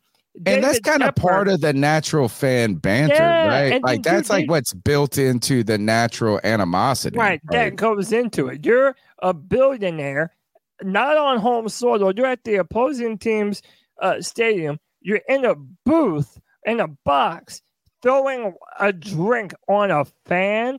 Like, dude, that they, those are in no way the same thing or Yeah, and we didn't have we don't have any grace or sympathy for people like Rashard Mendenhall who say those wild things while he's not in the league anymore. You have some of these players like uh you have uh the tackle for the Giants who've talked a lot of shit to, to Giants fans and some different things. We don't uh, I understand I think as obviously I'm Catholic and begging for forgiveness at every turn of my life the importance of forgiveness and stuff. But this is while we can fight like it. How about? This- I think it's a good time to talk about this. Cody CK, you sent us something I think is very interesting today when you tried to generate a picture. Tell us about what happened when you tried to generate. And I, if you Did want to share any answer that? screenshot, can you Did- share any of our conversation? Well, or- I think there's a couple of pieces to that. Um, I think it's because I said his name directly. It's i- if you were to do that with anybody's name, I think It it would probably would do it. give you that big error message. Now, what I do find interesting. well, tell the fans what happened first. Basically, I told the uh the chat, the whatever you want to call it, uh the Image, uh, the AI image thing, generator. right? I told it to generate an image of David David Tepper throwing uh, a drink on a Jaguars fan, um, and it uh, basically would not. It refused to. Now, again, part of that is probably by design, based on what I'm seeing. Um, or what however, you're asking it to do, maybe. Right. Right, Um, is. However, what is interesting about it is Can you run a test after this and put throw uh do a picture of Tony Dunn, yeah, yeah, host of. C3 Panthers podcast, Tony Dunn throwing a drink on listener. Right. Yeah, that, that should be possible. Um, but nonetheless, so I told it to do that. It would not do that. Um, but I found it interesting that not even just a matter that it wouldn't do that, it would it actually almost tried to convince me not to want to. I was like, it was like, why would you want to ask for this? Like, is what is basically appro- what how it approached it Because it that was- happened. Yeah, I, I, it was such a weird, uh, weird way for it to approach it that way. But nonetheless, yeah, it happened. It is what it is. But you uh, got I a just thought that picture of it funny. though eventually, right? Yeah, yeah, I got a picture of that. That what was the place. prompt? Did you have to change it to to do it? Kevin does Uh, them all the time. He just doesn't use Tepper's name, and they're hilarious. Yeah, yeah. Basically, I learned how to just- do it. I You've know got to. about Chat GPT, but I do not know about the free image ones. Which one? Somebody tell me what a good free image one is. Because why didn't we use that image in the podcast thumb? Is my question. That's what I, I I gave you. That's the ones I sent you uh, via text. Yeah. Um, but uh, I did basically. You have to say "fat businessman," and, and it'll should Bad- generate the what bad bald- businessman? uh, bald, bald, fat businessman. um, and that's how you generate those images. So uh, you can get around it by basically Can you ask it to make a um Dude, you can ask him to do anything. right? But And here, is- can you ask it to ask it to make a positive picture of David Tepper though? Like, will it let you do good things about his name? Is it because it was his name and it's negative? I mean, I don't want to get too far into it. We'll take another call as we're thinking about those things. I'm gonna find some at Kevin's and show him All right, here we go. Let's go to the numbers 252 228 5098. Hey, C3, how are you today? Uh, pathetic uh, $300,000 fine Tepper got. That's like, that's like blowing a dollar at a, at a gas station for us. Um, anyway, um, something we talked about on Spaces just a few minutes ago, and I wanted to bring it to y'all's attention. Um, you know, the last couple years, when we make a draft pick or sign a free agency or we get a coach, we always hype them up. I, I am just not going to do that anymore. You know, I'm, I'm you know what? I'm from here on out. If if the, players or the coaches or the owners or the GM or general manager, uh, if they want hyped up, they're going to earn it. I'm not giving no more freebies. Okay, no more free hype ups. Okay, if you want it, you earn it. If not, sit down, shut up. Now that don't mean I ain't gonna talk about him. That ain't mean don't mean I'm gonna give my opinion. But I'm not gonna hype your ass up. Okay, I hyped up Bryce Young even after the draft because he was a Panther. You know, before that I wanted Stroud or I wanted didn't want to trade up to start with, and and you know you could go on, you know, as we do. But you know what? You know what? There's gonna be no more hyped up. You know, no more hyping up. And I suggest Panther fans, the rest of the Panther fans, to do that. Not, I'm not telling you how to fan. You fan the way you want to fan but uh, you know I, I'm not going to get all into these players that are going to suck. So from here on out, if you want it, you earn it. I wasn't I wasn't a guy. I didn't think we needed Luke Kuechly when we drafted him, and I turned out to be wrong. And I was overwhelmingly happy I was because I hyped him up from after that. Same thing with Ryan Kalil. I'm glad I was wrong. Um, I can go on and on and on and Ian, I, I, I just can't. I just can't hype up these players that are going to suck. Uh, Brandon Smith should have never been drafted in the third round.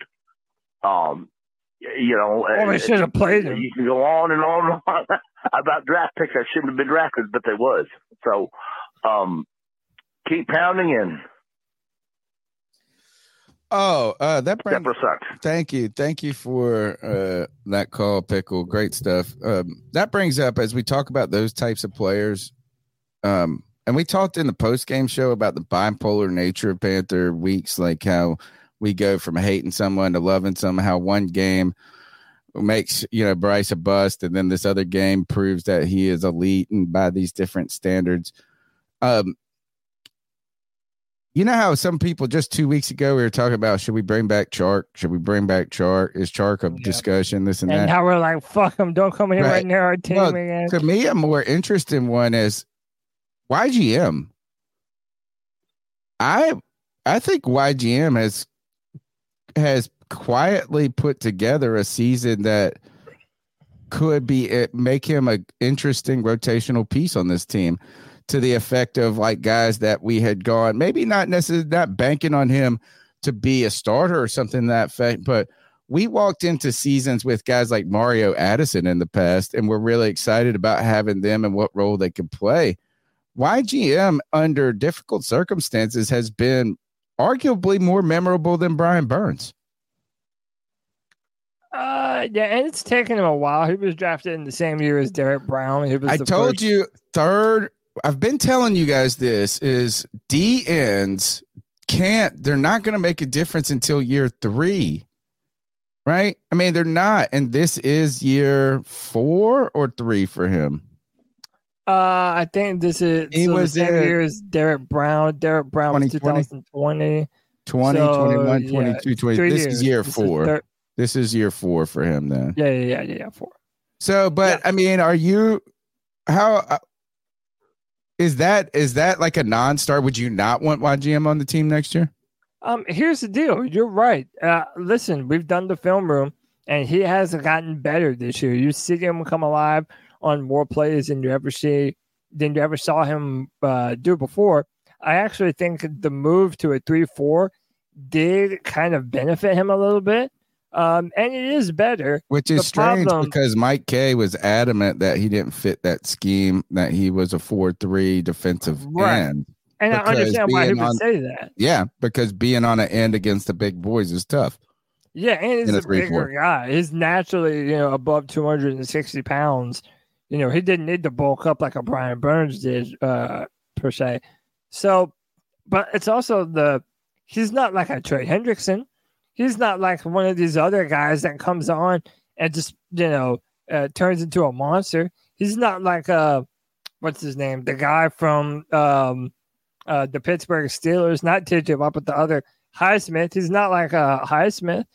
So eh, he's a good player. He's one that I would like to have around. We have him for at least another year. Uh, I want to get the most out of him uh, as you possibly can. But at the same Do we time, have him for another like year? I'm- I think this, oh, yeah, this was his 20, 2020. If we drafted him in the 2020 season, you get 2021, 21, 22, 22, 23, 20. so it would be his, so next year would be his This is a contract year. yeah he's a yeah, second yeah. round player. And while I know, look, he's not going to be able to go command a bunch of money somewhere else necessarily. Uh, he might be able to get a little bit more than we're willing to give him at some point. Who knows? I don't necessarily think it's a bad idea to bring him back to this team and have him as a component of that defense going forward. We talk about, like, I mean, sometimes retooling everything at once is just tough for defensive continuity right? You know that this is a player. I think sometimes too we put too much emphasis on these guys having to do it too early. So people and and that is part of the NFL game. But just because he hasn't been a star as a te- uh, round, how about this? He's been far more. Uh, look, I'd rather have, bring him back than Terrace Marshall Jr. I'd rather bring Oh, him yeah. back rather than I'm trying to think of other second round picks. Terrace Marshall Jr. won't be on a football team next year. Like seriously, who the fuck Why is do going to you want think- Terrace Marshall Jr. All right, if After we being say a that, healthy scratch for the past three or four weeks in a row, you're a healthy scratch. is The there any possibility though, if we're gonna give everybody else an out about how disparaging a situation, could he also just be in a bad place? Is he going to be one of those players that's a little is more productive if he was like with Sean Payton or if he's with Andy? I Reid? don't know. We asked our, we asked this about every player. I know that's that the problem, live up to it? their expectation. We're gonna do the same thing with Jeremy Chinn soon. We're gonna do the same thing with Jaycee Horn. Well, we're going to get to Brian see with Jeremy Chinn. We're going to get to see with Terrace Marshall Jr. Uh, yeah, but I mean, I, I don't know. I think Terrace Marshall just sucks. like I think that you know what it is. That's I don't so deny. funny I don't deny. to be a I know, and that's why I'm saying this. I do not deny his physical talent. I don't think he's got that dog in him. I really don't. I think he's a weakling. who wants everything gifted to him and he doesn't work hard enough when someone makes him try to rise to the occasion to earn something. Mm. Granted, I don't know the dude, but I know he's physically talented. I know he was really good at LSU, uh, but he has just He looks like he's done nothing. working hard in the off season. He looks like I mean he does like he doesn't look like he's doing anything other than these other guys aren't. He's not coming in out of shape. He's not this. Is you know sometimes you just wonder is he. You know we make judgments about people's intelligence that we don't know sometimes. So like you're in a room with somebody and you're just like this person's dumb. It's not nice, but you do it. Maybe that I don't know. I don't know. It's crazy. Uh behind the scenes, like we got to start making a list of all these behind the scenes. Maybe Cameron Artis Payne is far enough in the rear view where we can get him on to talk about why the hell he didn't get no playing time. Did he, in my theory, smash Ron Rivera's daughter? It's still my theory. Cameron Okay. Artis Payne. Um, Hey, uh, can we jump around? Real, uh, sure, sure. Let's uh, talk so about the- some stuff. Yeah, yeah, yeah, yeah. Uh, so you mentioned uh, Cameron Artis Payne. You know who Cameron Artis Payne isn't?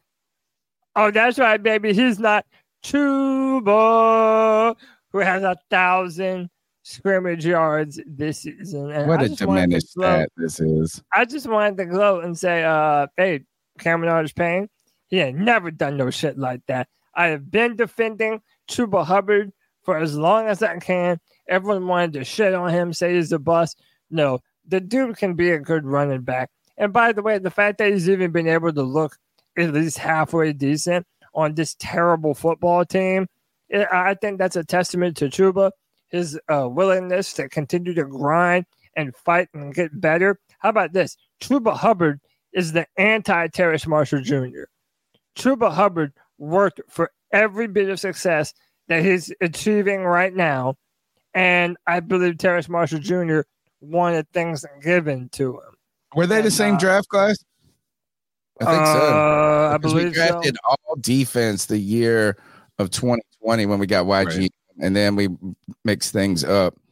Yep. Uh, but to Uh, be fair, too, Chuba took time. Yeah. You know, is and look is come on. Everyone uh, passing hey, the ball to him. about this. Let's be real, guys. Let's be real. All right, let's talk about this Chuba Hubbard thing. 1,000 yards rushing is not what it used to be in the NFL. Maybe it Well, I even- because you don't get the ball as much, but there's 17 games now. It's kind of like when you looked at OJ Simpson's 2,000 yard season and you realize he did it in 12 games.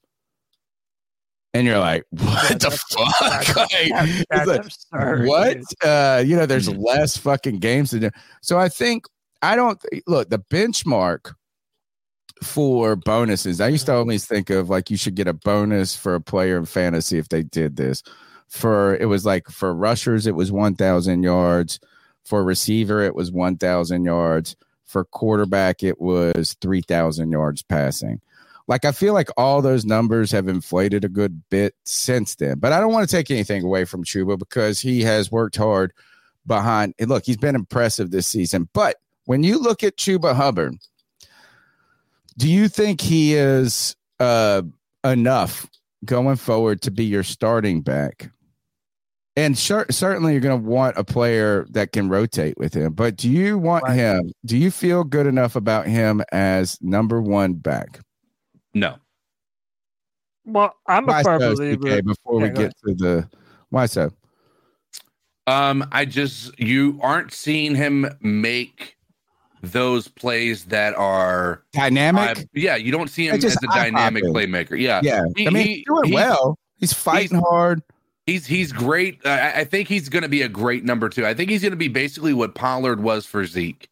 Um, if he if we can find that guy who's actually able to carry the load, I think I think he's going to have a great position uh, behind a guy who is considered the number one back, or maybe even a guy with similar traits that can uh, take uh, allow him to take the times off. Like when Miles Sanders goes goes in, it doesn't really take anything off of his plate, and I think that's the um, the the major difference. You would think that it would be a one two situation, but Miles Sanders has been uh, incredibly disappointing.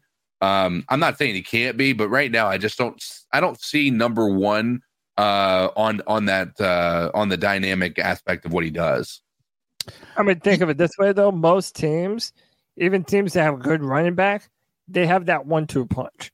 It's Yeah. commonplace now to have two backs that you can be able to sub in and that are going to get the job done for you. Um, I also agree with Kristen. I do not think that we've used Blackshear near enough. And I think that he's also been someone who's had some flash moments. Again, Tony, you asked me if he has that number one running back type of feel. I don't know that one, I don't know that he needs to be.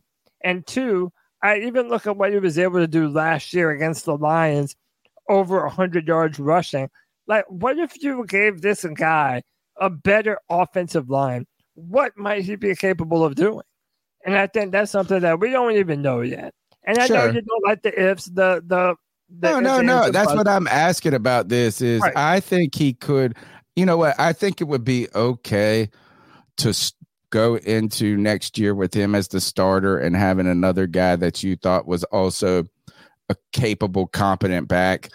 Kind of like what you were hoping Miles Sanders and him could be, but Mm-hmm. right now it just doesn't look. Miles Sanders is anything, can be anything right now. No. Um, I just I I, I, I was trying to lead us into where CK went, and that is, I think he's a good player. Like, look, we all like Nick Goings back in the day, and but is this guy? He's I mean, and I know it's it's probably absurd to say is he a Christian McCaffrey? Is he? I just don't think he's a star. yeah, that's fine. I think he's a good player. I think he is kind of, yeah. That's it. That's it. I mean, look, and I, I don't do think you have the capital or the. I think right now you should be happy you've got Chuba Hubbard. Right, to be honest, 100%. because you don't have the luxury of going out and spending money on a running back right now. You don't have Right. the luxury of drafting a running back, mm. and whoever your draft is, unless, unless, and look at what the Falcons are going through. Is they're the ones that drafted a back in the top ten. And when you draft a back in the top 10, I think you, there's two things you're either looking for is one, you're already a contender team and a elite back could bring you to a new stratosphere or two that that back is so elite that they're just going to be able to play from day one. But if you draft a running back in rounds three, four, two, three, four, I think always with every coach you're going to come in, you're going to have high hopes from them. But like, oh well, we don't trust them in pass protection. You know, so wherever we will draft a running back, he won't be good uh, good enough and polished enough player at that moment to be able to do what we need him to do. So I think we are thankful. We should be thankful we got Chuba right now. Absolutely, we should be thankful. And one of the reasons I even bring it up is because not only did he achieve it, but let's be real, man. A lot of us Panther fans, I'm not going to say us because I've been a believer in Chuba, but a lot of y'all Panther fans did not believe that Chuba could even turn it on to do what he's doing right now. Everybody yeah, thought I he didn't was think he was good. Yeah, man. Uh, uh, and number two, hey, uh, would you now admit that he's better than Cameron Artis Payne? Can we take another call, please? No, what do we got See, next? I knew you wouldn't. Uh, but now let's just uh, continue. How about this. this? Is I still like Cameron Artis Payne more. Um, I, an so opinion, surprised Brandon. that you said that. Um, and then I'm not at all. Uh, another uh future that I'm wondering about with the Carolina Panthers is that of Adam Thielen, uh, who has a hundred catches and a thousand receiving yards. It's one of the better seasons that he's had in a couple of years now. Um, I know he had put out that interview where he said, "Ah, things change. We, uh, you know, we, you know, we really believe in the vision about that the Frank Frank Reich Reich stuff, though. Right, but I mean, listen, he's in the. I mean, he's my age, thirty-three years old. Um, he probably wants to go to a contender in the final years of his. Well, he did uh, offseason. In fact, that was the big story and the big plus we thought of. You know, bringing in Frank. With Frank, he met with Frank, and he was really impressed by the staff they put together, the vision they were putting together. He didn't. He he admittedly said he didn't want to even think about Carolina initially. Yeah, I, I remember that. Um, I remember that. how about this? Is does any other team in the NFL see these stats noteworthy enough to where we could get any trade value for them? Mm, not a lot. Are these stats his- are these his- kind of meaningless? Not meaningless because well, has I'll tell you what it is. It speaks to how it, it speaks to how he was the number one wide receiver in the Panthers offense this year. Uh, people feel like whenever you say this that it's like an insult on Adam Thielen. It's not intended to be, but he Right. was the best, most dependable weapon at wide receiver for the Carolina Panthers. So, especially earlier in the year, he got a bulk of the targets. They were throwing the ball to Adam Well, Thielen. DJ was getting hundred catches every year because it was just eighty percent of the plays. Right. If you looked Right. at how many passes go to people not, not named Adam Thielen, this number shouldn't be this surprising. To be honest, Yeah, right. That's that. That's my point. Um, it doesn't take away from anything that Adam did, dude. Thank God we have that dude. You know, uh, or else we would have uh, even. Hey, imagine if he wasn't than we do healthy. now. How about the 33 year old guy stay healthy all season? He's Yeah. been most important to the offense. He's been the most the most reliable. amount of separation. Right is that uh this is not supposed to be what happens with the 33 year old What Right. and he's actually really known for being very uh, disciplined about his diet his routines like so that's what he prides himself on. I mean i think he has his own protein bar or something like but we can we bring this up tan- tangentially? Fun word for you. Tangentially Jaycee Horn did he go out in the game? Did he not play, or what is this I'm hearing about injuries now again? He didn't. I don't. He didn't start. I don't know if he actually had any snaps at all. He was active, but he didn't play. If he did play, he didn't play very much. Yeah, I think they're already arresting him. Like, why would you even, dude? This year is a bum year for him. Like this I mean, year I don't know why they brought him back. Honestly, Yeah, I, I, don't think know. I mean, unless I mean- he was yelling to come back to try to prove that he's not That injury. he's something, right? Yeah. imagine that we went through another season of Jaycee Horn being fucking hurt, man. And I think something that we've all been noticing, dude, why are Panther players hurt all the time? Do we have the worst strength and conditioning staff in the fucking world? Do we have the worst medical crew of all 32 NFL teams? Is our turf that bad? Or, uh, or is their training regimen that terrible that they're not taking care of their bodies enough to be healthy enough to play? Dude, I sure don't know. Or But a lot of the players that we've depended on have been notoriously injury prone for the past few years. Christian McCaffrey, injured all the time. Goes to San Fran, the toughest motherfucking running back you've ever seen in your life is never hurt. What is it about the Panthers that continues to have us being hurt year after year after year after year? I don't understand this. Do you think CK we really are more hurt than other teams, or does it feel that way because we're Panther fans? Um, I think there's a a, a mixture of that. Um, I do think we seem to have more injuries on a regular basis than uh, than the average team. Um, now that could be a, a culmination of a couple of things. It could be that players aren't willing to play through injuries for a non-contending team. Um, that could be that the team isn't willing to play these people through uh, potentially worse and worse circumstances because of uh, us not being a contending team. I think there's uh, there's there's multiple things that can be true. Um, I think we have more injuries, but I also think that we might have more willingness not to play. I think this might be somebody. We might have a critic coming up in the chat uh, cat calls. The number's 252 228 5098. Left a call at 930. I hope this person's still hanging around. Maybe, maybe I'm just misreading the transcript. Gentlemen, Oh, no. tell me, did you guys have any uh, plans to improve your talent evaluation? And what I mean, do you think about subscribing to Pro Football Focus or reading Pro Football Talk or getting a better assessment of rosters and talent skill levels? Because you know what, guys? I want to see you guys hit 10,000 subscribers and take your game up to the next level and you become superstars. Appreciate But- you, man. you know, if you're, is any schmuck can have a show and say, rah, rah, rah, we're the greatest team ever. We're going all the way. But it takes something really good, really special to give us the game inside of the game, give us the insight we can't get from other podcasts. So tell me, guys, uh, what, well, like, what do you plan to do is to make the Carolina Panthers podcast even better, your talent evaluation even greater, and give us more insight, more info. Thank you, gentlemen, for all you do. Yeah, bye bye. Hmm. What is I, I uh, appreciate it. Uh, I mean, uh, listen, I know I speak for myself when I say I, you know, ever since I fell in love with football again in 2011, I've I've done, uh, you know, I, I would like to say that I've I've tried to learn the X and O's to the best of my abilities that I can, especially now that I'm on a pod, so that I know what I'm talking about. I'm trying to break down these film rooms. Dude, I have pictures of uh, concepts of different play designs saved to my computers, different routes. Uh, you know, I'm, I'm trying to up my own game personally for the pod.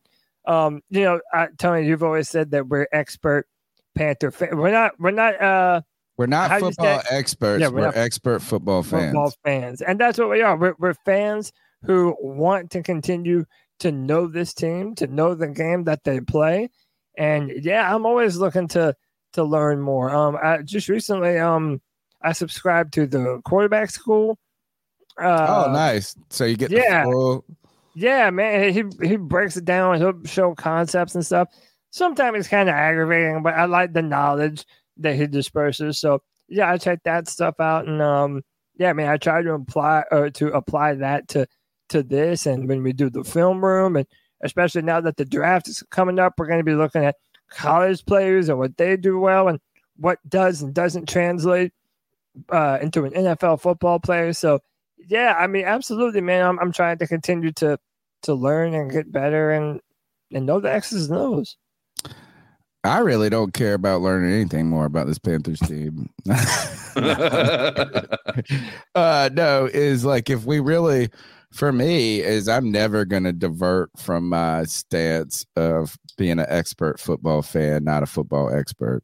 right? Is because I also hate when people do this shit where like they're like, "Well, you never played ball, you don't know ball." It's like that's like saying you can't talk shut about up. space because you've never been to fucking space. We Yeah, can have realistic dumbest shit in the world. conversation.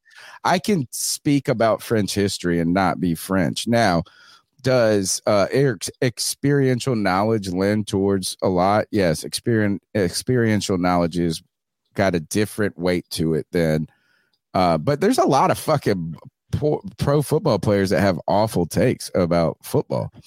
You know, I Oh, mean, yeah, there are terrible. there's a lot of different things. So, I mean, what I need to do if we really want to continue uh, to grow this podcast to hit that momentum point, it's not going to be me learning more about football. Maybe, I mean, maybe that would help because I never wanted to be the person that tells you what to think.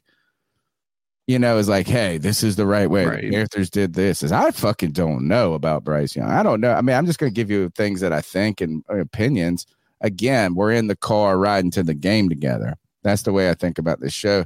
But if I really wanted, like, and the hardest part about this is just allocating more and more time to the podcast Yeah. you know, and that is like cutting shorts. Like, really, like what we need to be doing is making like 10 shorts a week, and it's not going to make you any money. It's going to take you hours and hours to do, but the payoff's going to come in like two, three years, all of this stuff. But like, that's the hardest part is we do three hours to the show.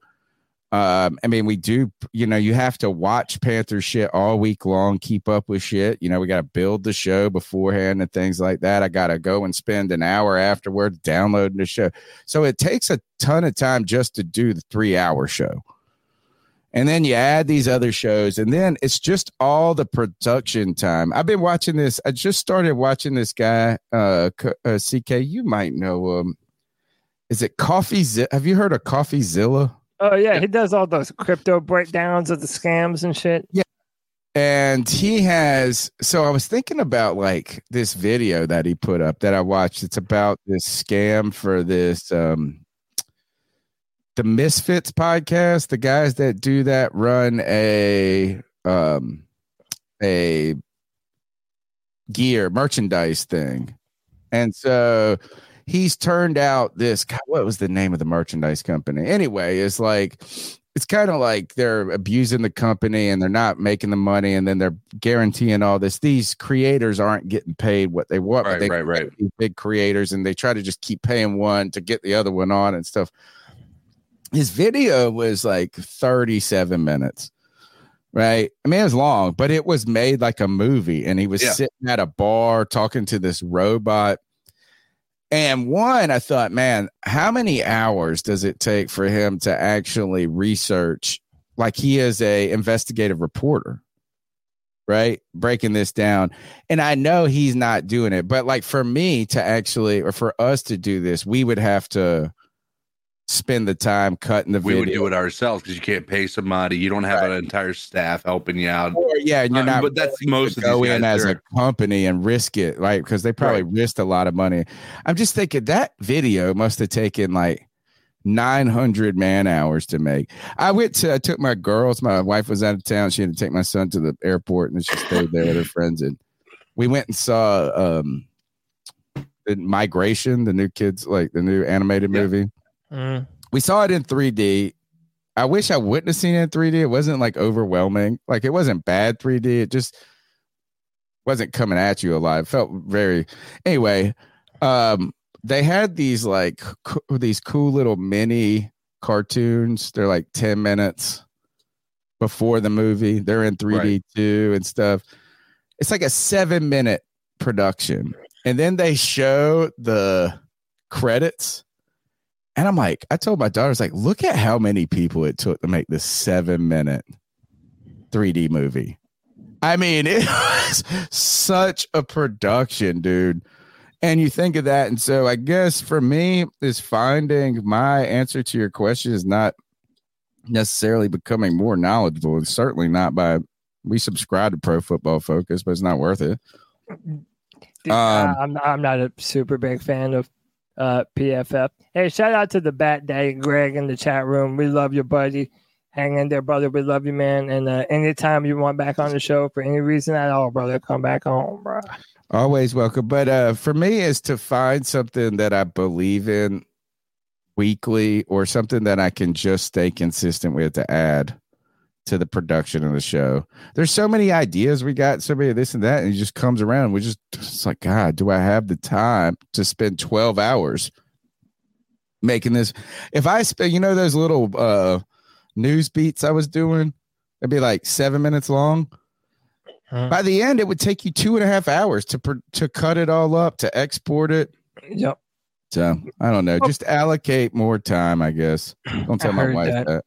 Um, and let's uh, we only have like a, a, couple slides. You might as well just power through like a couple of them, then just Yeah. finish out however many calls. Uh, Derrick Brown, who I think we can all unanimously agree is the best player on this team. Uh, Derrick Brown needs three more tackles to break the record for the most by a defensive lineman in a single season in NFL history. Shout out to Derrick Brown, man, being How one that even spot. possible? Yeah, I know. And then uh I know Christian Wilkins did it like a year or two ago. Uh, oh, really? Yeah, defensive tackle for the Uh. Dolphins went to Clemson. Uh, yeah, I know he did something similar. But dude, shout out to Derrick Brown, man, just being aggressive, being mean, strong. Like uh, he's the defender that you want to pay, not Brian Burns. And I'm a firm, firm believer of that now, man. Agreed. All right, let's take another call. The number's 252 228 5098. Hey guys, uh, everybody keeps talking about Bobby Slowik or Ben Johnson. I think more realistically, we're kind of where the Raiders were at before. Remember when the Raiders were hiring posi- position coaches? Remember they got Lane Kiffin as a position coach from USC. They couldn't even get the OC from USC. I think we're headed there. I think we get Ben Johnson's uh, assistant with his quarterback coach or Bobby Slowik's quarterback coach. I don't think we actually get those guys. I just don't think we can get them this time. I was just wondering y'all's thoughts on that about how people are going to handle that one. Because I think we're at, I don't think we can get coordinators. I think we're looking at some um, position coaches, folks, and that's just what it is. And maybe we luck out. Well, yeah, that's the fear right now as you're dipping and and Josh Doris put it in a nice way is where you're trying to get a name before it becomes a household name. But really you're dipping into second tier talent. And maybe that's an offense to them because you don't know what the unknown unknown talent base is, right?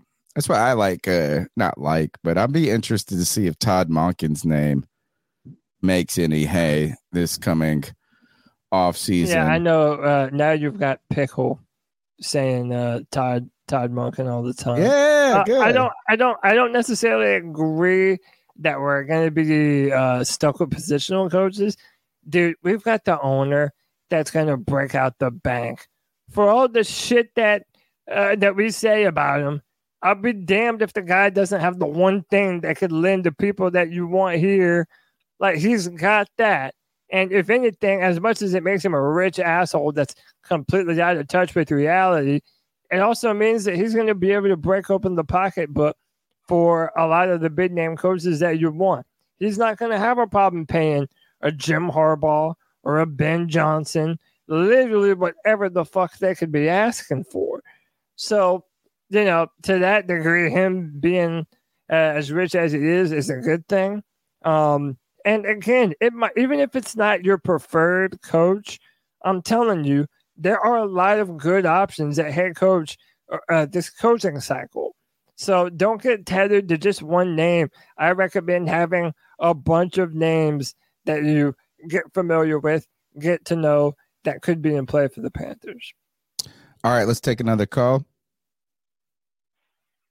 Hello, guys. Scott from Winston Salem. Hey, I just wanted up? to see if you guys have heard this today at work. I heard that Marvin Harrison Jr. may not come out of college.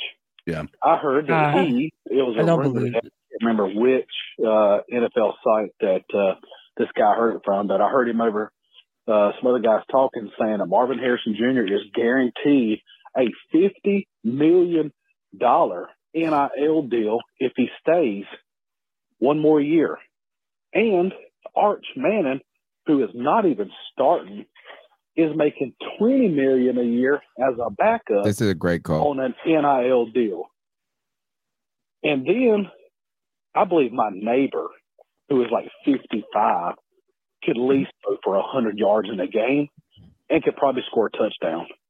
But other than that, I just want to see if you guys have heard any of those rumors about these two, uh, really not Mark Arch Manning, but Marvin Harrison staying one more year so he can get that 50 mil guaranteed. Anyways, love the show, and I'm calling in the middle of it, but uh, you may play my call, may not. Anyway, you guys have a good one. Keep pounding. Thanks for We the appreciate you. um great good question is and that is how will the NIL change the NFL? It already has. And if that's true, then yeah, it definitely uh, takes the You're make burden off of players. Yeah, it takes the burden off of players where they used to be in a situation where, all right, dude, uh, football is a rough sport. We're all getting hurt playing it.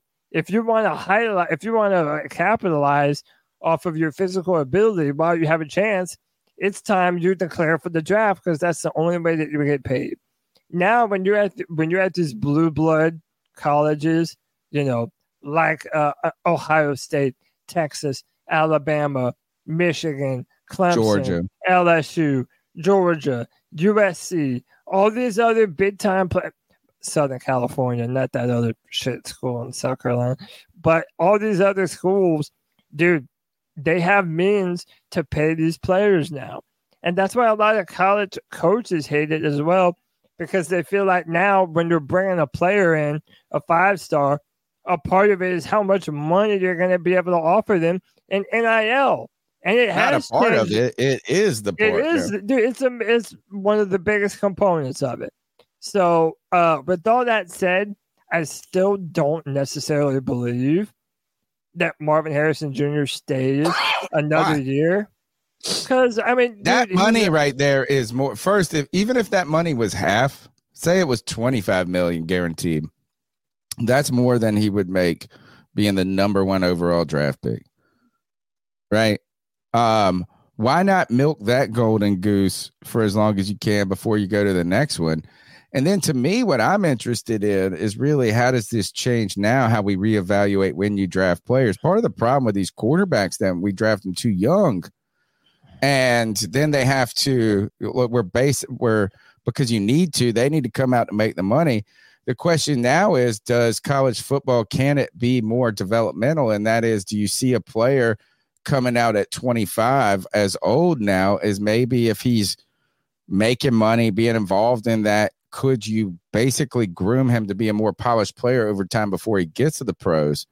And we've heard about this too with other position groups with offensive linemen, how they're less developed coming out of college these days because they're coming out younger, less reps, things like this. So, and then are there rules about NFL teams and owners paying college players?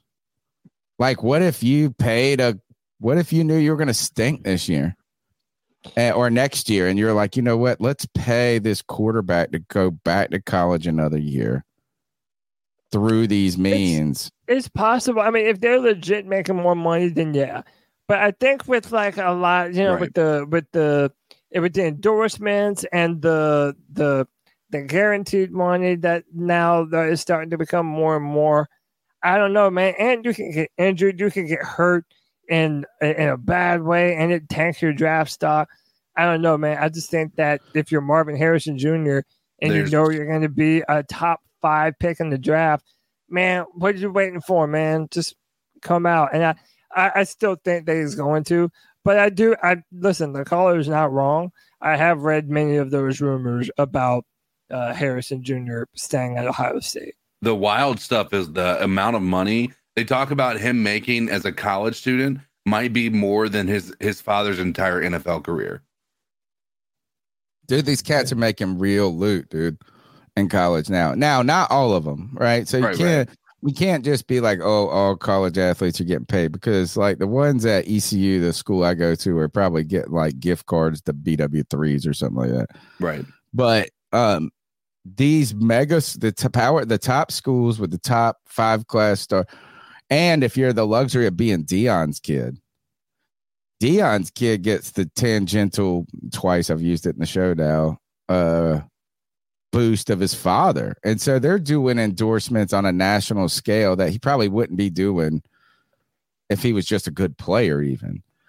But that guy in USC made so much money this year, dude. These guys are making life changing money, Cody, where I don't think they have to go early anymore. They'd be like, it's- remember it's when Andrew Luck went back and we were like, "Fuck you" because you didn't choose because you th- we took I took now it it as a slight. seems noble. It, it, it seems like uh, altruistic. Now, Yeah, knowing that, now that you're going not. through another year, putting your body through that. Now they're like, paid. nah, business decision, bro. I made the right business decision. I might be a no- Yeah. So, anyway. Yeah. Um, all right, let's take another call. Hey guys, this is Michael Wydrick calling. Uh, Michael, yeah, I just have one thing to say. David Tepper needs to own up to his mistakes. One, and two, he needs to put on his big boy pants and walk away from that scene because that was ridiculous for what he did that game. And yeah, honestly, if if he would have never caused that scene, yeah, uh, uh, he would have he would have never gotten that whole situation out of line. So what my dad taught me was, don't cause a scene, just walk away. Yeah. Period. Keep pounding. Right. keep pounding. Yeah, I and by the way, uh, congrats to Michael uh, earlier in the in the show in the chat room. He said that his uh, grandma going through chemo only has one more round of chemo left. Beautiful. She is done. So God bless. shout out to you and your family, Michael. All right, uh, let's go to C Dog, 1993 And then I know D. or 1983. Real quick, it's me, C Dog, 1983. C Dog. Uh, Merry Christmas, Happy New Year to everybody. You know what Happy I'm New saying? Year, Steve. But uh, I'm calling calling them, man, because I went to the game Sunday, and uh, Oh, nice. I told everybody that Jaguars would have, you know, at least four or five sacks. Everybody laughed at me, talking about Bryce this, Bryce that, like the like Bryce Young, this fucking Jesus Christ or something. He hasn't done anything all fucking season. He hasn't completed a deep ball all season.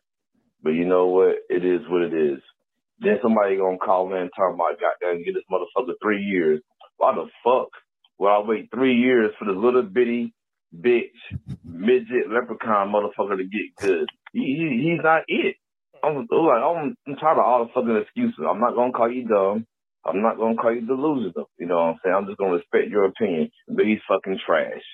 You know what I'm saying? If you ask me, he's trash. But real quick, man, I met Marquis Haynes' sister at the Jaguars game uh Sunday. dope. Super cool. Uh, Oh, that's a bad game quick, for her to show so up funny, to. man, because uh, right as I was meeting Marquis Haynes' sister and everything, a little kid walked up to me and said Bryce Young was trash. Even little kids know he's fucking trash, but as grown men think you can fix this motherfucker. He's not a fucking Build-A-Bear. You know what I'm saying? He is what the fuck he is. He ain't got them getting taller. He ain't getting fucking stronger and fucking faster.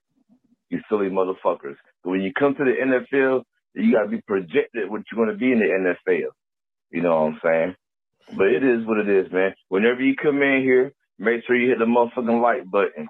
Make sure you got them subscribe to the motherfucking goddamn content. These boys go live every goddamn Tuesday, and they go live every goddamn uh. They got the free for all on Friday. They got done go live after the game. They got done game recap. It's been a whirlwind of the season. You know what I'm saying? Like I said, I hope everybody had a goddamn Merry Christmas, Happy New Year. You know what I'm saying? I always come in here and support these guys, you know. But for all you delusional fans with the Bryce Young shit, he's trash. You know what? And then when the little kid came up to me and said he was trash, I couldn't do nothing but laugh, man. And real quick, man, I gotta give a shout out to uh, Fred Taylor. I met Fred Taylor. Got Fred Taylor autograph. Oh, I love that player. You know what I'm saying? I am going to drop me a recap of the game sometime tomorrow and everything because I'm not a content creator. I'm a casual creator. But anyways, hit the like button, subscribe to the great content whenever you come in here. C Dog 1983 out. D baby, stop fucking hiding, nigga. uh, dude, I love it. I love, I love it. I love it. I love it. Uh, look, we don't know that Bryce is going to be the biggest argument.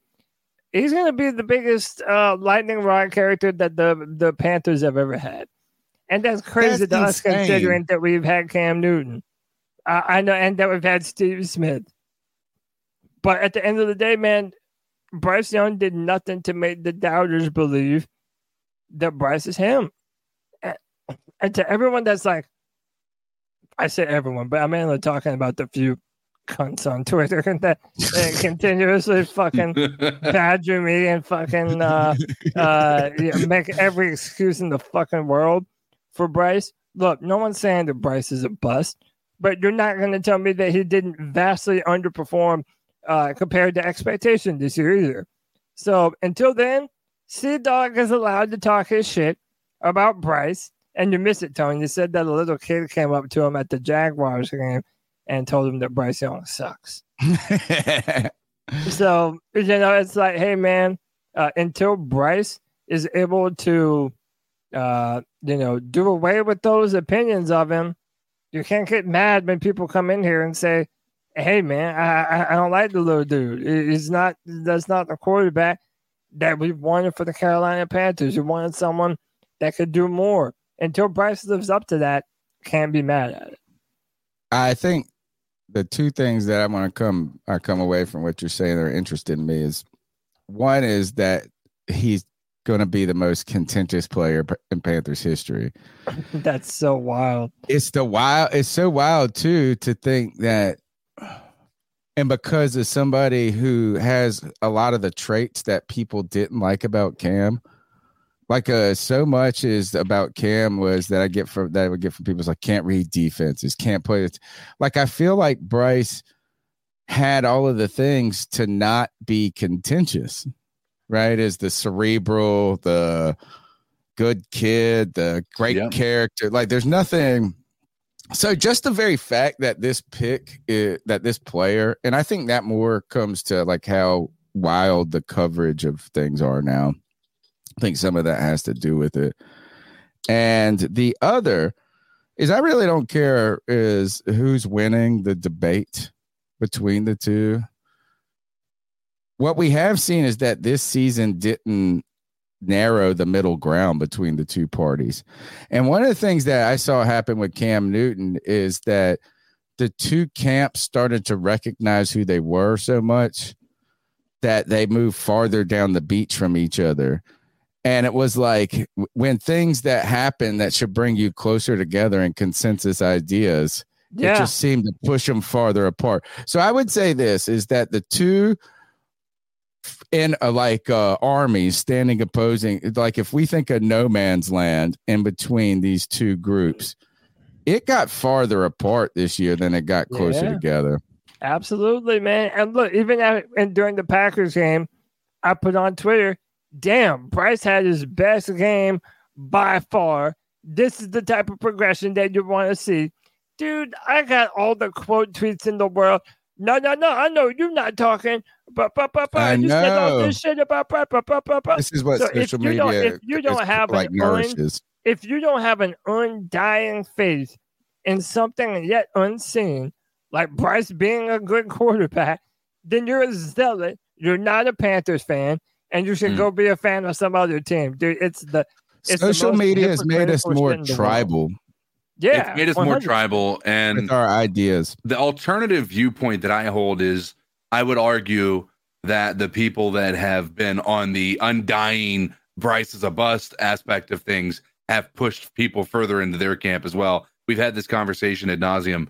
Um, the the Bryce defenders got a lot of uh, hope last week or week before last against Green Bay, maybe even the week before that. This week, the Bryce detractors that are almost hoping for his his downfall got as much information as they possibly could out of that. I would argue that this game wasn't as bad as people are saying that it was for Bryce. His interception came at the end of the game when the things were out of hand. There was he was just trying to make something happen I when agree. nothing was there. His his uh, his completion percentage was still uh, on par for what he had done in the previous weeks.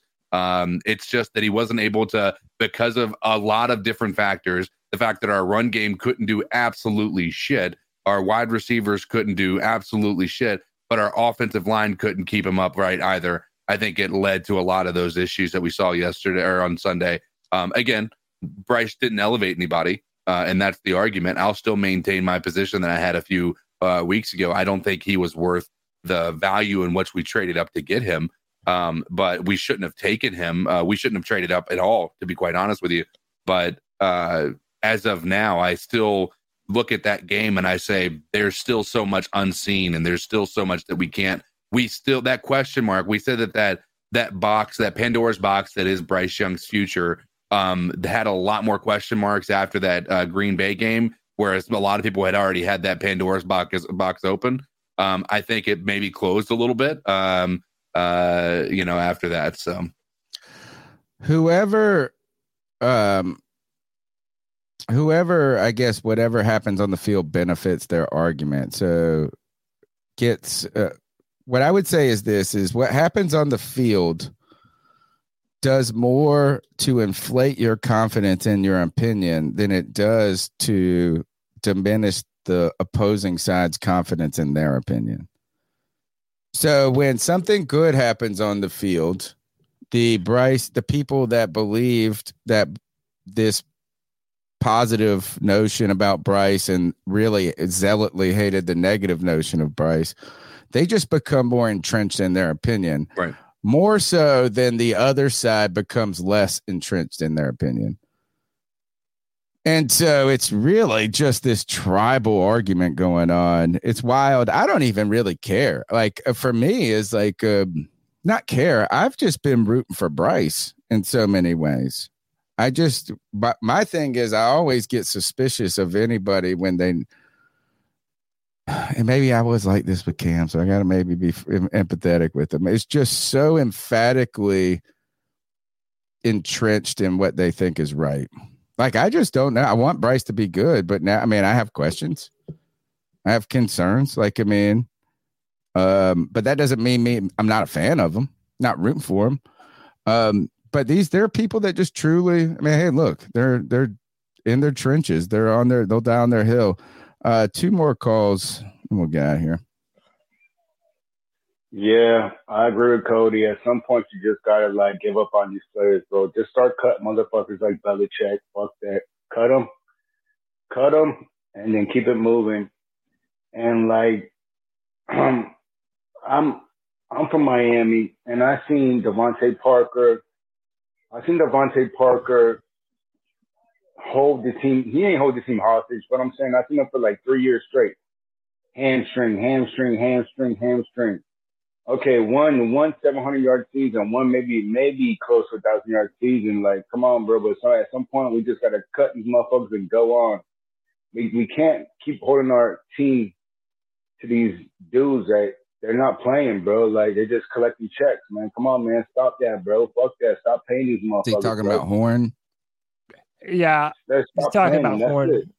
Yeah. Basically saying that they don't have to show up. Like they're already under contract. Like why why would he come back? He's paid. You know what I'm saying? Like uh, yeah, he's trying to prove something, but it's like yeah, Hmm. especially at the end of the year, you might as well wait until next year and just get a brand new start, like you were saying you were going to do this year. Hell yeah, you should. And that Panthers should be okay with it for right now what- until he's not under contract. What's more likely, Brian Burns becomes a star pass rusher, or Jaycee Horn plays a full season? Jaycee Horn. I think it's odds are in, in the favor of Jaycee Horn playing a full season, really. Damn. All right. I want to see. Let's see, Brian let's see if Burns. Uh, uh, well, I'll be interested to see if Burns hits 15 sacks in his career. He didn't have. He didn't have 50. Did he have 15 last year? No, he had 12. Well, um, let me say that. Let me see. Is I'd be interested to see in his entire career if he'll have 15 sacks. Because for a specialist speed rusher, that's what you need to have to be a great season. If you're a divert, like if you're a 12 sacks, lets you be a good pass rushing, like a pass, like a versatile DN. You know, but if you're kind of a liability on the run game, you need to be putting up the big numbers like Haason Reddick. Yeah. Yeah. I'm still mad that we let Haason Reddick out the door. It's another No, Vaughn but like Miller, Philly bro. fans will say they're gonna say he's weak against the things like this, and it's true. But like, yeah, but Philly fans bitch about everything, dude. Uh, I, you know how much I wish we had a Haason Reddick on this team, like we had. God, remember we how mad had. I was? he was remember good. how I liked dude, him more. I know. I've never been, and I'm I'm trying to He not be. got I'm not. for the Pro Bowl too, but uh, uh, but Brian Burns getting to go to the Pro Bowl over him. That was some bullshit. I agree. I agree. All right, last call of the night. Hey guys, this is Chuck from Elizabeth City. What up, Chuck? Um, you know, Did you see one everybody's from making D? a big deal about David Tepper. Rightfully so. I mean, he's he's really made some boneheaded moves. There's no doubt about it. I'm not going to defend him, but him throwing that drink, him getting upset, uh, at least I do see that the man is pissed off. It's not like he's like, oh well, I don't care. Now I'm not trying to defend him, but showing him throw that drink and just being pissed, you can see he's in a situation he didn't want to be in. He wants to win. He's just made some very hasty decisions and and and made some bad decisions. But the man, I'm not trying to give him credit, but I think the guy was trying to do, thought he was doing the right thing, and he more or less tried to buy himself a winner. And you know, it takes more than just buying it. You've got to put the right people in place, and it's got to be a good mix. But what I want to focus in on that video where Tepper threw that drink and got pissed. My owner there, who's basically upset. I don't want him to be easy about it. I want him to be upset. But look at freaking Scott Fitterer's big-headed, weird-shaped body, his hands in his pockets. He knows he's going to get fired, but he just sits there and looks like a dumbass. Nobody is saying anything. They're looking at Tepper throwing a drink and looking at him all over the news, and everybody's giving him a hard time and how dumb he is. David Tepper, the general manager, is a freaking idiot. He traded McCaffrey for peanuts, and more or less the draft picks he got, he's he squandered. And it's not just McCaffrey. Oh shit, Chuck. I'm sitting here looking for this call. Fucked your call up. Sorry. Hey guys, it's be upset. But look at freaking Scott Fitterer's big-headed, weird-shaped body, his hands in his pockets. He knows he's going to get fired, Check the but he just sits there and looks like a dumbass. Nobody is saying anything. They looking at Tepper throwing a drink and looking at him all over the news, and everybody's giving him a hard time and how dumb he is. David Tepper, the general manager, is a freaking idiot. traded McCaffrey for peanuts, and more or less the draft picks we got he's he squandered. Yeah. And it's not just McCaffrey; he's just made some boneheaded moves.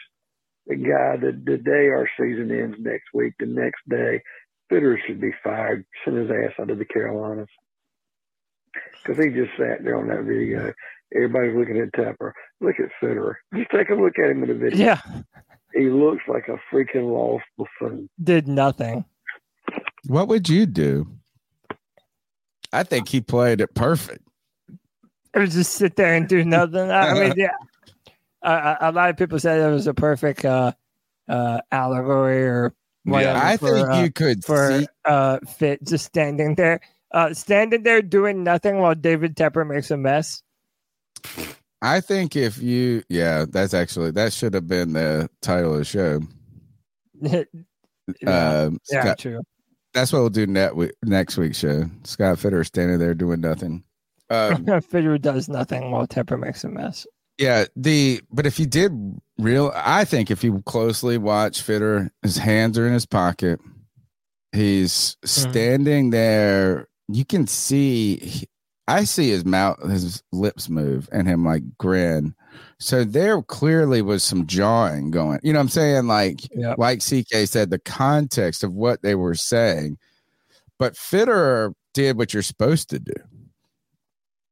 You know, and that is to pockets, defensive, nothing. laugh, kind of laugh it off. And then you see Tep. I don't know what he would have, what he could have done. I think he Right. had. I think he played it. I think that's why I like Scott Fitterer in some ways. It's like to me, that's a great. That's the perfect. Do you think enough people know who Fitterer is that it's hard for him to go out? Like, let's No. say he just wanted to. No, I'm saying like, let's say well, he just wanted to go to a bar somewhere. Can can he go somewhere without hearing a Panther fan saying to him, "Dude, dude, why don't you fucking draft better? Why'd Not you in trade Charlotte, he probably can't. Stupid.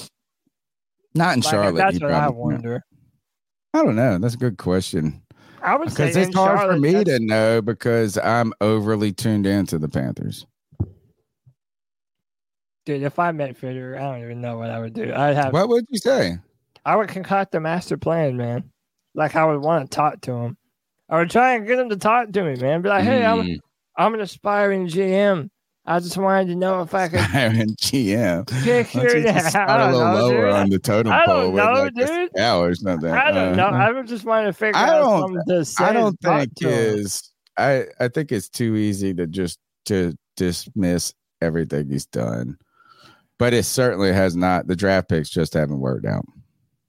That's it. mean, it's like how is done it this bad? Yeah. All right. Um. Let's. We've got one last call. We.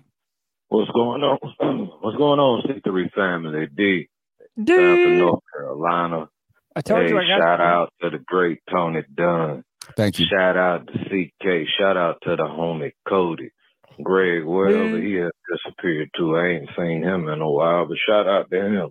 Kristen Ledane. Panther Pickle. Shut the hell up. That effing guy, Muscles Marinara. Uh, just everybody needs a G baby. I'm only calling in to chime in on the Tepper tantrum that ended up happening. I mean, this dude has really been acting out all year. I don't know if there's like the realization that I've been messing up an organization for countless amount of years now, and he can't live with himself with it. His old lady looking at him like you really screwed the pooch with this one. Fan base wanting them just to leave, and I don't feel sorry for him. He put this on him, Snyder 2.0. But I was actually glad that it happened because of the simple fact that we could draw attention away from how anemic, the lack of energy we had this past week. We just did it. It we didn't bring it. We can talk about all the different things in the game that happened, but we really lacked energy from the beginning of the game. And as long as we're doing slow starts and everything else like that with this team, it, it's kind of hard to gauge how we're gonna play. I'm looking for a victory this last game. I'm I'm hopeful, and I pray that we get it.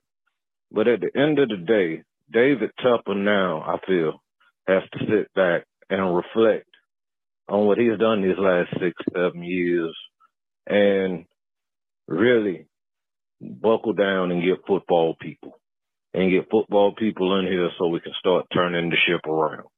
I still love my Panthers. I still love the great C3 platform. Can't wait to hear what all y'all's takes is. This is D from Sanford. Keep pounding. D, we appreciate that love, man. You're one of the best cat callers that Yeah. we have. And look, man, he's D makes me hopeful. You know, a fan like D goes a long way because after listening to him, you're like, man, things are bad, but man, it might work out one day. You know, like you need people like D, man. Um, I mean, obviously, there's so much to be disappointed in this year, brother. Um, you know, you're just hoping that we're able to right the ship, that we're able to start drafting better. I think that's the first step. If we draft better, I think that's going to be uh We one of the have to draft better. That's why we're here Yeah. where we are. We just have to draft better. That's it. Um, let's see. Let me check everything. Um, that is. I mean, you guys got? Do we got anything left to talk about, or that we need? Oh, let's. No. Uh, real. Yes, we do. We have one quick. We're Oh, supposed yeah, to talk forgot, about the um, playoffs real quick. Yeah, I forgot we uh, added y'all added uh slides. Hang on. I can bring them up. Just Yeah, the there's- question about we won't do the full picture. Yeah, we won't do the full. Yeah, but uh CK, this year you told us was kind of a wild year. Yeah, it's the uh it's the most teams in like four in 40 years, I think it was, that the most teams that are actually capable of making it into the playoffs. Like uh, they have this- on achieved the- ultimate parity. yeah, at the last game of the year, right? The last game of the year, there's still over 20 teams that are still a- able to make the Where playoffs. this week matters. what is wild uh to m- many people many people are looking at this uh while the NFC South and they're seeing the Panthers are obviously out. They also most people are assuming the Atlanta Falcons are out. There is a wild scenario and a very possible scenario where the the Atlanta Falcons win the NFC South and it happens like this. If the Bucs lose to the Panthers, I know long shot, but let's just say it happens. The Bucs lose to the Panthers and the Saints lose to the Falcons, the Falcons will win the NFC South. That's not even that wild of a chi- of a situation. Like it, it would be different if it was like we have to have three other teams. This has to end in a tie over here. This has to have that happens so many times with a lot of these scenarios. But the Falcons really have a a, a way to make it happen. If they can be control their destiny and hope that the Panthers can do something to make Baker Mayfield look uh, less than ideal on Sunday, they actually win the NFC South and go into the playoffs uh, with uh, as uh, as the number four seed. Um, it's wild, wild thought, but it's absolutely true, and that's something that is crazy to think about. That is insane. And uh I got we got no answer for Baker Mayfield and Mike Evans though, by the way. guys. like I hate to say that is whatever happened in the first like in that last quarter, They're gonna still just shit on us. rowing straw all over. All right. Uh so interesting stuff. Parody. Uh I like this. Somebody put in the chat. Here's a great comment. Uh Daniel says this is the best NFL script written in a while. That's a great comment right there.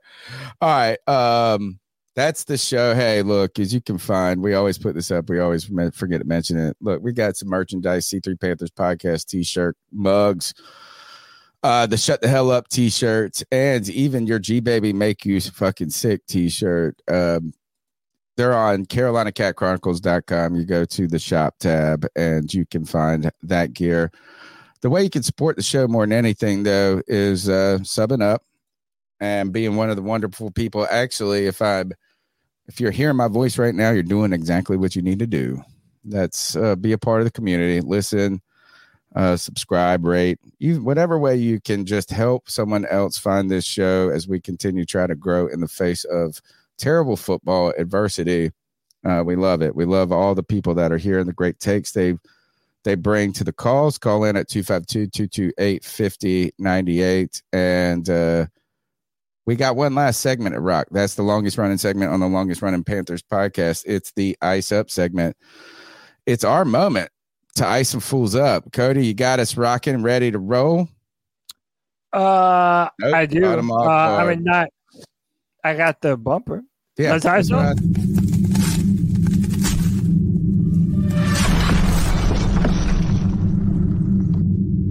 Ice up, son. Ice up. It's our homage to Steve Smith, where we tell someone to ice up, toughen up, to get it together. This is the opportunity for us to go off the beaten track. Well, first, it's our show. We do whatever fuck we want. But hey, you get to. This is one time we reserve where we can talk about things that are not football specifically if we want to. Anybody's fair game. Cody, you got an ice up pick for us this week? Uh, I got two real quick ones, but go first. Okay. Well, CK, you've rock, locked in, loaded. You need me to go first. Um, mine's just simple. I mean, it's uh David the the, the uh, no no it's not David Tepper. Um, it's the uh all the people trembling in their boots over the news that the Epstein list is about to be released.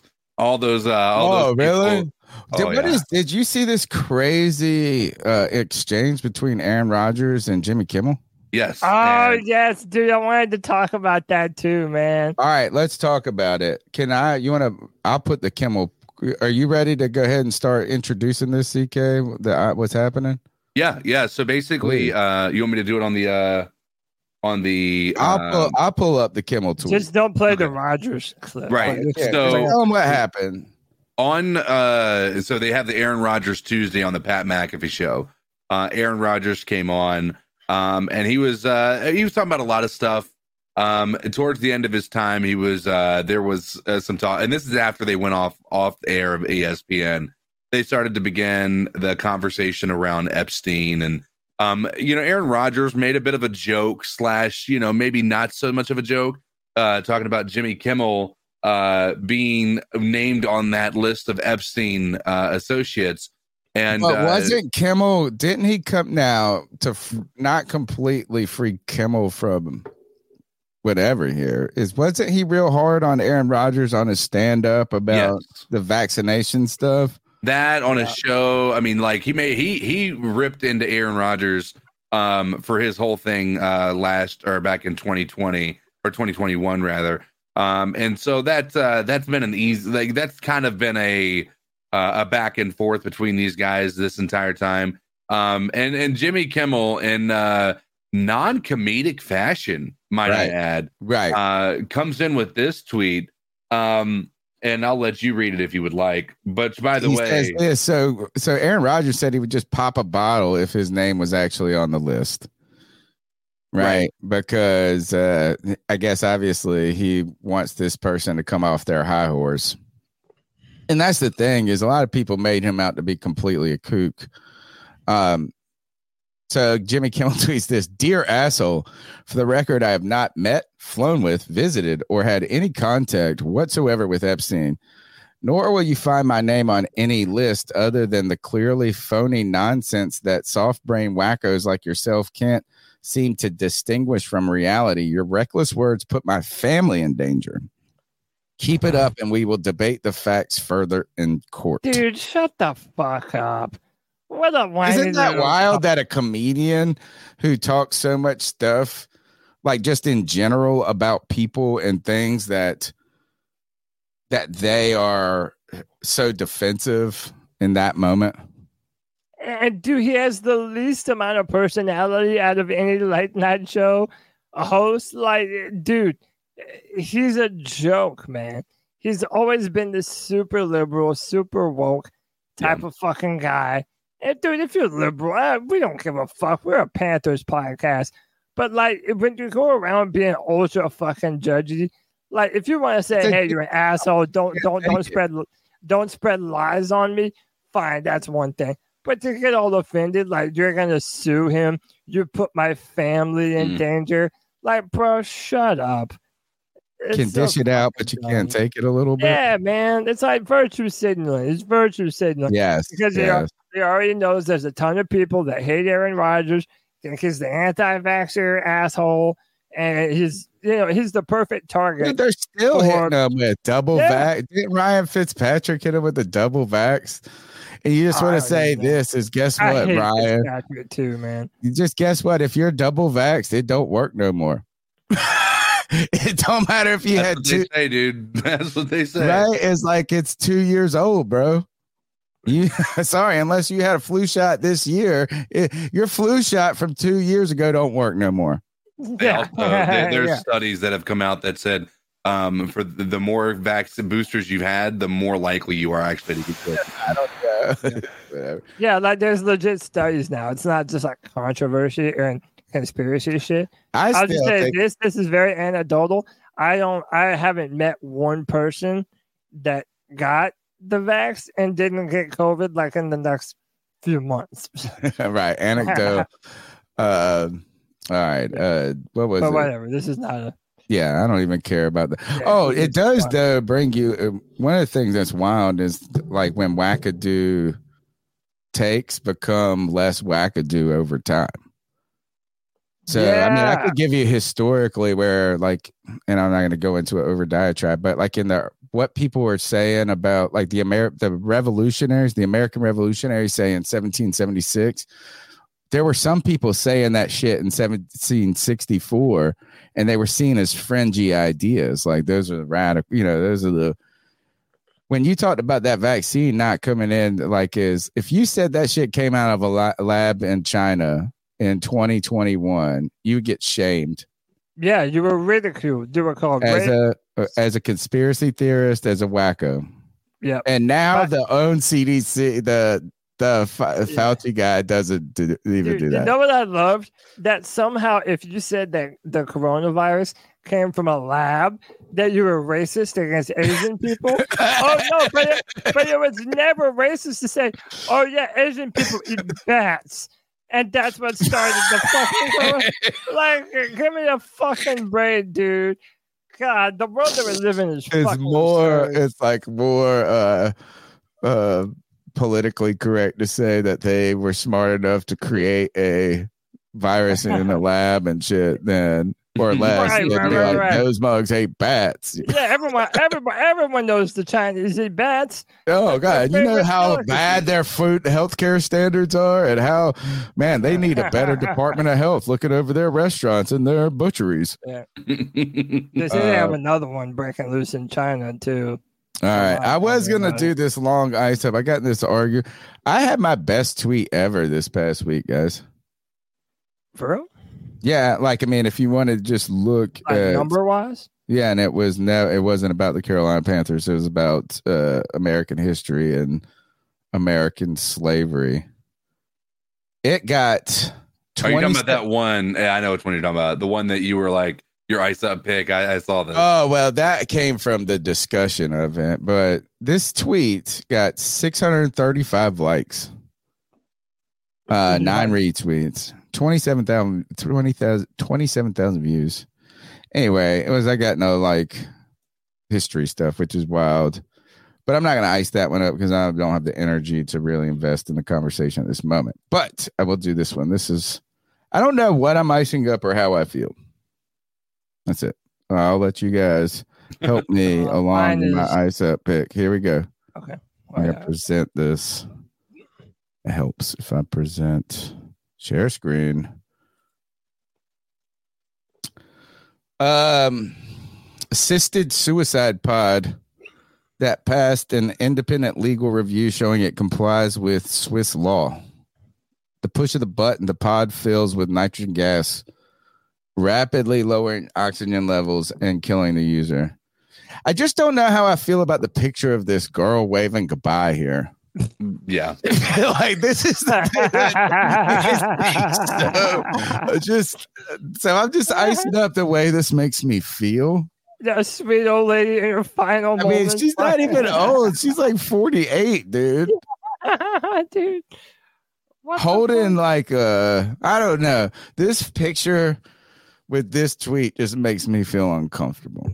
That's my ice up pick. Hmm. All right, Cody, you're up. Uh, mine is simple and stupid, much like I've been called in my life. It's just fuck around and find out. So he's trying to spin on this fucking wheel. Oh His net's gonna hit that shit. Um, I could have told you that shit. Let me see if we hear the bong.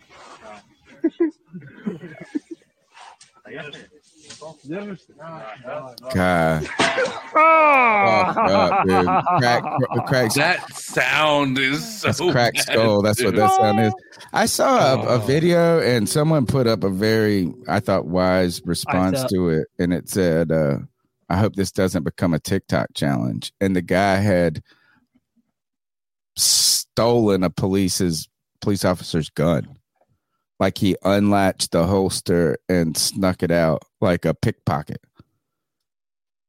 And this is what the internet breeds right here. It's like that. Nobody said you can fucking hit your head on that pole right there. All right. Dude, how stupid. Hey, uh, play stupid games, win stupid prizes. I mean, I think we're dumb to thing. Oh, bro. I thought you had two. Okay, no, cool. I thought I did too. But Let's go. I didn't save them. This is the C3 Panthers podcast brought to you by CarolinaCatChronicles.com, where every Tuesday night we chop up the latest Panthers news and opinions from the fan perspective. My name's Tony Dunn. These are my co-hosts, Cody Lac, CK. They, uh, you can find them where you see their names described on the screen or in the show notes. Cody Lac, take us out of here. C3 Nation. Uh, until after our final game of the season, we'll be back for the post game show. Oh yeah, But you know what we're going to do in the meantime? Keep pounding.